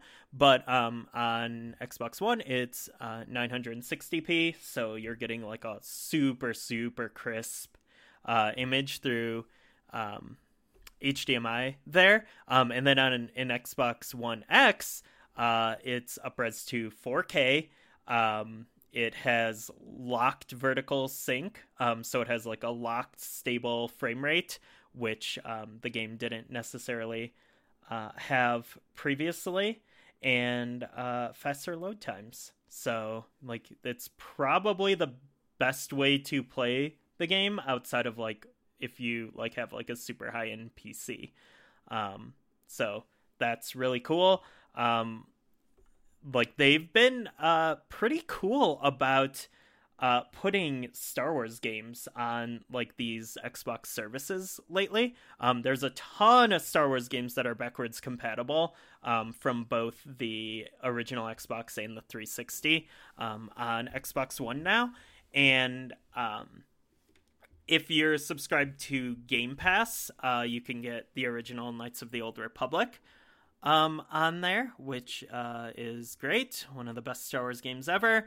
Um, and then I think it was last month or maybe the month before, um, Jedi Academy, uh, Jedi Knight 2, was free on Games with Gold. So um, yeah, I don't know. It's uh, it's really cool seeing these like older Star Wars games popping up, um, and still being like prominent, and it's like a good reminder to like, you know, go go check them out, and uh, pretty pretty low risk if you're already invested in the um, like Xbox ecosystem, or if you just want to buy the games uh, digitally on the um, Xbox Store, they're uh, nine ninety nine each, I think. So, bunch of games there, pretty cool. Um, you know, if you're an Xbox fan and you're into like older Star Wars games. Yeah, um, I, I'm closer to buying an Xbox than I've ever been in the past. I mean, I'm not that close because I don't really need one, and I have a PS4. Um, but I can tell you that uh, I was never very interested in the past, and in the last like month, between the Star Wars games and some other things that they're working on there, like um, I'm I'm more interested in Xbox than I've ever been. And uh, you know what? I don't have a 4K disc player, so um, maybe an Xbox One S um, in the future for me at some point, you know, especially if if uh, there's some deals on those since we're getting to the end of this generation. So that's something I'm thinking about at some point. But uh, you know, we'll see. Like I said, I, I, don't really need it. I don't have a 4K TV, but I'm hoping at some point in my life I will. So, um, you know, that might be a decent uh, 4K disc player. And then the fact that then I could, you know, play some of these um, Star Wars games in a more convenient way. Because I think I have most of the games you you've been talking about on PC anyway. But you know, my PC is old and I don't really ever use it and you know whatever. So it would be nice and convenient and uh, yeah. But I'm sure that uh, you know a good chunk of our listeners do have an Xbox and so uh, you know um, this is uh, all very exciting for Star Wars fans and uh, you know something that everybody should go check out if they if they have the uh, ability to do so. Ryan, we're going really long. Um, we talked before yeah. we started recording the show. I was like, oh, none of these topics are going to take us that long to talk about. Famous last words. We just uh-huh. basically we could just replay the conversation to ourselves every week. This show is not mm-hmm. going to go so long, and then it does. Nope. Um, so there's just a couple more things. The yeah. celebration art has been revealed. Okay, uh-huh. Ryan, you've already spent over hundred dollars on celebration art. Um, I've not. Uh, the, I have. I have not pulled the trigger yet, but there is one piece that I'm really wanting to get them. I got to try to get, uh, yeah, see if I can get the funds together and grab this. Um, and and and here's the deal: this stuff is on sale right now for pre-order. You you buy it on the site, you pick it up at the show. Um, most of them are limited pieces, and I'm seeing that one is already sold out, and that one is called "No One Is Ever Really Gone." Um, from Karen Hallion, and that one is now sold out. So some of this stuff is going to sell out probably soon, and um, oh my god. I, I just need the phantom menace by danny haas. I need it. It's uh, limited to 250 pieces so i need to buy that. I need to buy it soon. It's gorgeous. Um, and there's a lot of gorgeous art on there. So um, i don't think we probably want to spend too much time talking about this stuff but definitely people should go check it out. Ryan you want to talk about which pieces you picked up or you purchased already uh, or? yeah. So i was i was really close to i mean the phantom menace was that one was on my on my short list. Um, pretty much any of these I would be happy to own. um, I would not turn down any of these. Um, but it's just the fact that like most of these are between forty and seventy five dollars um for or I guess all the way up to 125 um, pieces of art. Uh, there's two that are actually sold out. Um, Cantina is also sold out, um, but they're all of these are limited to um, uh, 250 pieces uh, each. They range in size um, from like 11 to 17 to like larger sizes, um, and they're all branded with um, you know Chicago's Star Wars Celebration on them. So like these are very specific uh, prints, um, which are cool, and they've done these um, for celebrations in the past. Um, I actually have an incident on Ord Mantell uh, pulp novel cover from uh, Europe 2016 Star Wars Celebration that uh, Lindsay surprised me with um, for Christmas one year. Nice. And um, they are like signed and hand numbered. Um, I, the one that I have is signed and hand numbered. Um, I'm assuming that these will be as well. Yeah, I think so. Um, but yeah, you pre-order them now, pay, and then pick them up at the artist's table um, when you're at celebration. So, anyways, um, to answer your question, the two pieces that I purchased was uh, Maelstrom, which is the uh, Kylo and Rey throne room battle scene. Um, that was like the one where I was like, yeah, I have to, I have to own this. Um, you know, the the throne room fight in Last Jedi is like one of my favorite Star Wars moments of ever, and um, so having that um, immortalized in a print, um, yeah, that had to happen. Um, and then the other one I purchased was um, the Heart of the Rebellion. Um, because there are just some wonderful characters on this. Um, it is uh, front and center. We have uh, Admiral Raddus and Admiral Ackbar. Uh, we have a lot of uh, Mon Calamaris here. We have Ello Asty. We have uh, we have Hera from Rebels. Nien Nunb. Um, two tubes. Like you, you just have everyone on here. Um, and I I just absolutely adore this piece. Like it's so cool, and uh, so I had to get that one. Yeah, that one is that one's great too. So, um, and Ryan, I, I hesitate to tell you this because um, I feel like you've already spent uh, a fair amount on on celebration art, and you probably know this anyways. But for anybody who's listening and decides to go check out the show uh, or the the link in the show notes um, and look at the art here, there is a big black button above um, the the thumbnails that says "Click here to view pre-order info for other artists." So there's a bunch of uh, celebration art that is not on pre-sale now, but you can see yes. it that you can check out at the show. And there's some great pieces in there too.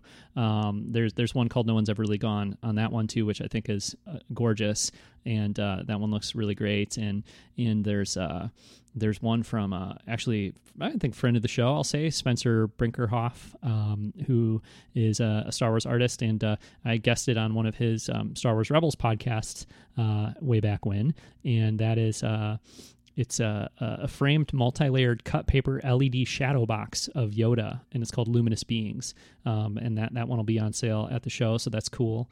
Um, the oh, that one is. I'm just looking at these for the first time now. Yeah, how about um, I Know by Kayla Woodside? You want to talk about a beautiful oh, poster there? Oh my god! Actually, like I am loving uh, Spencer's shadow box thing here. Yeah. Um, that I may have to pick up the the reunion of scoundrels yeah, yeah, yeah, yeah. That one's good. Is awesome. Um, wait, is this? Oh, raise faith. Oh, but it says faith. I, I, I didn't. I ah. purposely did not mention that one because I love that artist, uh, Russell Walks. I think he's really great, and uh, I think that one is beautiful. but then, like, it looks like one of those posters you it see in a dentist, like dentist office or something. Yeah, it's oh, bad. No. Yep. So, oh, but it's so good. Like, I kind of just want to like cut off the word faith. Yeah, don't buy this 250 piece uh, limited edition art from Russell Walks and then cut it in half, please. Like, don't do that. Um, but um, it is nice if oh if, if, you God. like that part. You know, that's yeah. Good, no, so. like it's I. That's just like my personal taste. I'm not saying it's bad or anything. Yeah, there's um, there's some gorgeous stuff though. There is another. Uh, some of the many of the female uh yeah, key Star Wars figures. Oh, that, that one's, nice. Awesome. What about high stakes at the top? The the the solo, uh, you know, um, sabacc. yeah. Do we have? Do we have Therm Scissorpunch in there? I don't know. Um, it's beautiful. Yeah, he's he's got his back to us up front, doesn't he? Isn't that Therm there? Oh, nice. But that that's yeah. The the oh that because that's a different angle the, than we see it. Yeah. And oh, the I, color, I the color, the like the lighting and the color in that yeah. is gorgeous. Like it's got this beautiful atmosphere to it. That's that's an amazing piece right there. Oh my goodness. Anyway, yeah. there's a lot of gorgeous art. Um, so definitely, you know, click through the links and go check that stuff out because there's some there's some great stuff there. And um, you know, I, I, think it's really nice. The ones that are on pre-order, like I'm hoping to grab that uh, that Phantom Menace poster before it sells out here, and uh, you know to be able to buy it now and then pick it up there, it's like something I'm going to get at the show, but I don't have to have that sixty dollars on me at the show, which I probably won't have that sixty dollars on me at the show. So you know what I mean? There you go. Yeah. I'm a I'm a if you see me at celebration, uh, say hello, and also um, know that I'll have a backpack full of like peanut butter and jelly because uh, I'm not like I don't go to celebration and spend like hundreds and hundreds of dollars because I don't have hundreds and hundreds of dollars, you know. So just going is kind of my expense, and then I'll pick up like one or two items while I'm there. But seriously, like the last celebration I went to, I spent like less than I think I spent less than forty dollars on on things that I bought at the show. Like I just don't, you know. Um, I would if I could, but I can't, and also I'm running out of room to put stuff. So, um, you know, but um, but again, like separating the cost because you buy this. I brought the celebration pass in June of last year. You know, um, we've Yep. already paid for our Airbnb. Uh, you know, like so, like on April 11th or whatever, when I get there, it's not there's not that much money I have to spend necessarily, uh, especially with us driving and everything. You know, so um, that that's cool.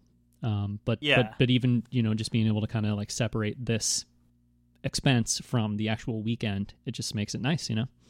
Mm-hmm. So Yeah, I'm. I've already uh, starting with this paycheck. I've already been Putting money uh, away. Putting money away. Yep.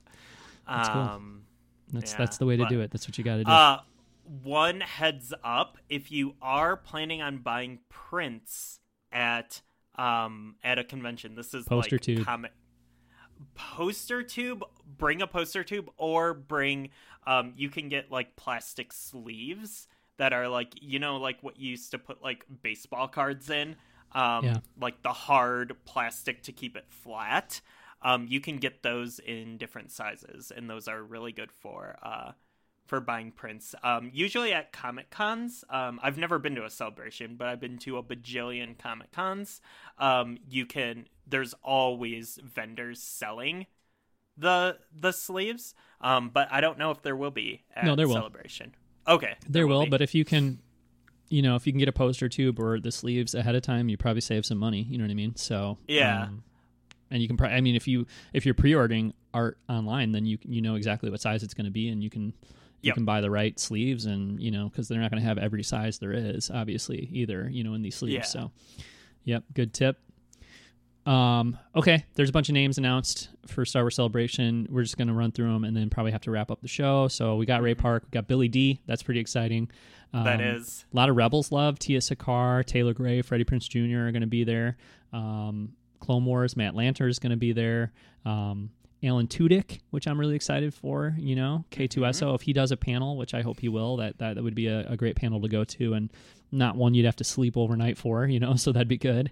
Uh, Julian Glover, shout out to Veers Watch, which by the way, when they shouted him out on Star Wars, uh, the Star Wars show, that was so good.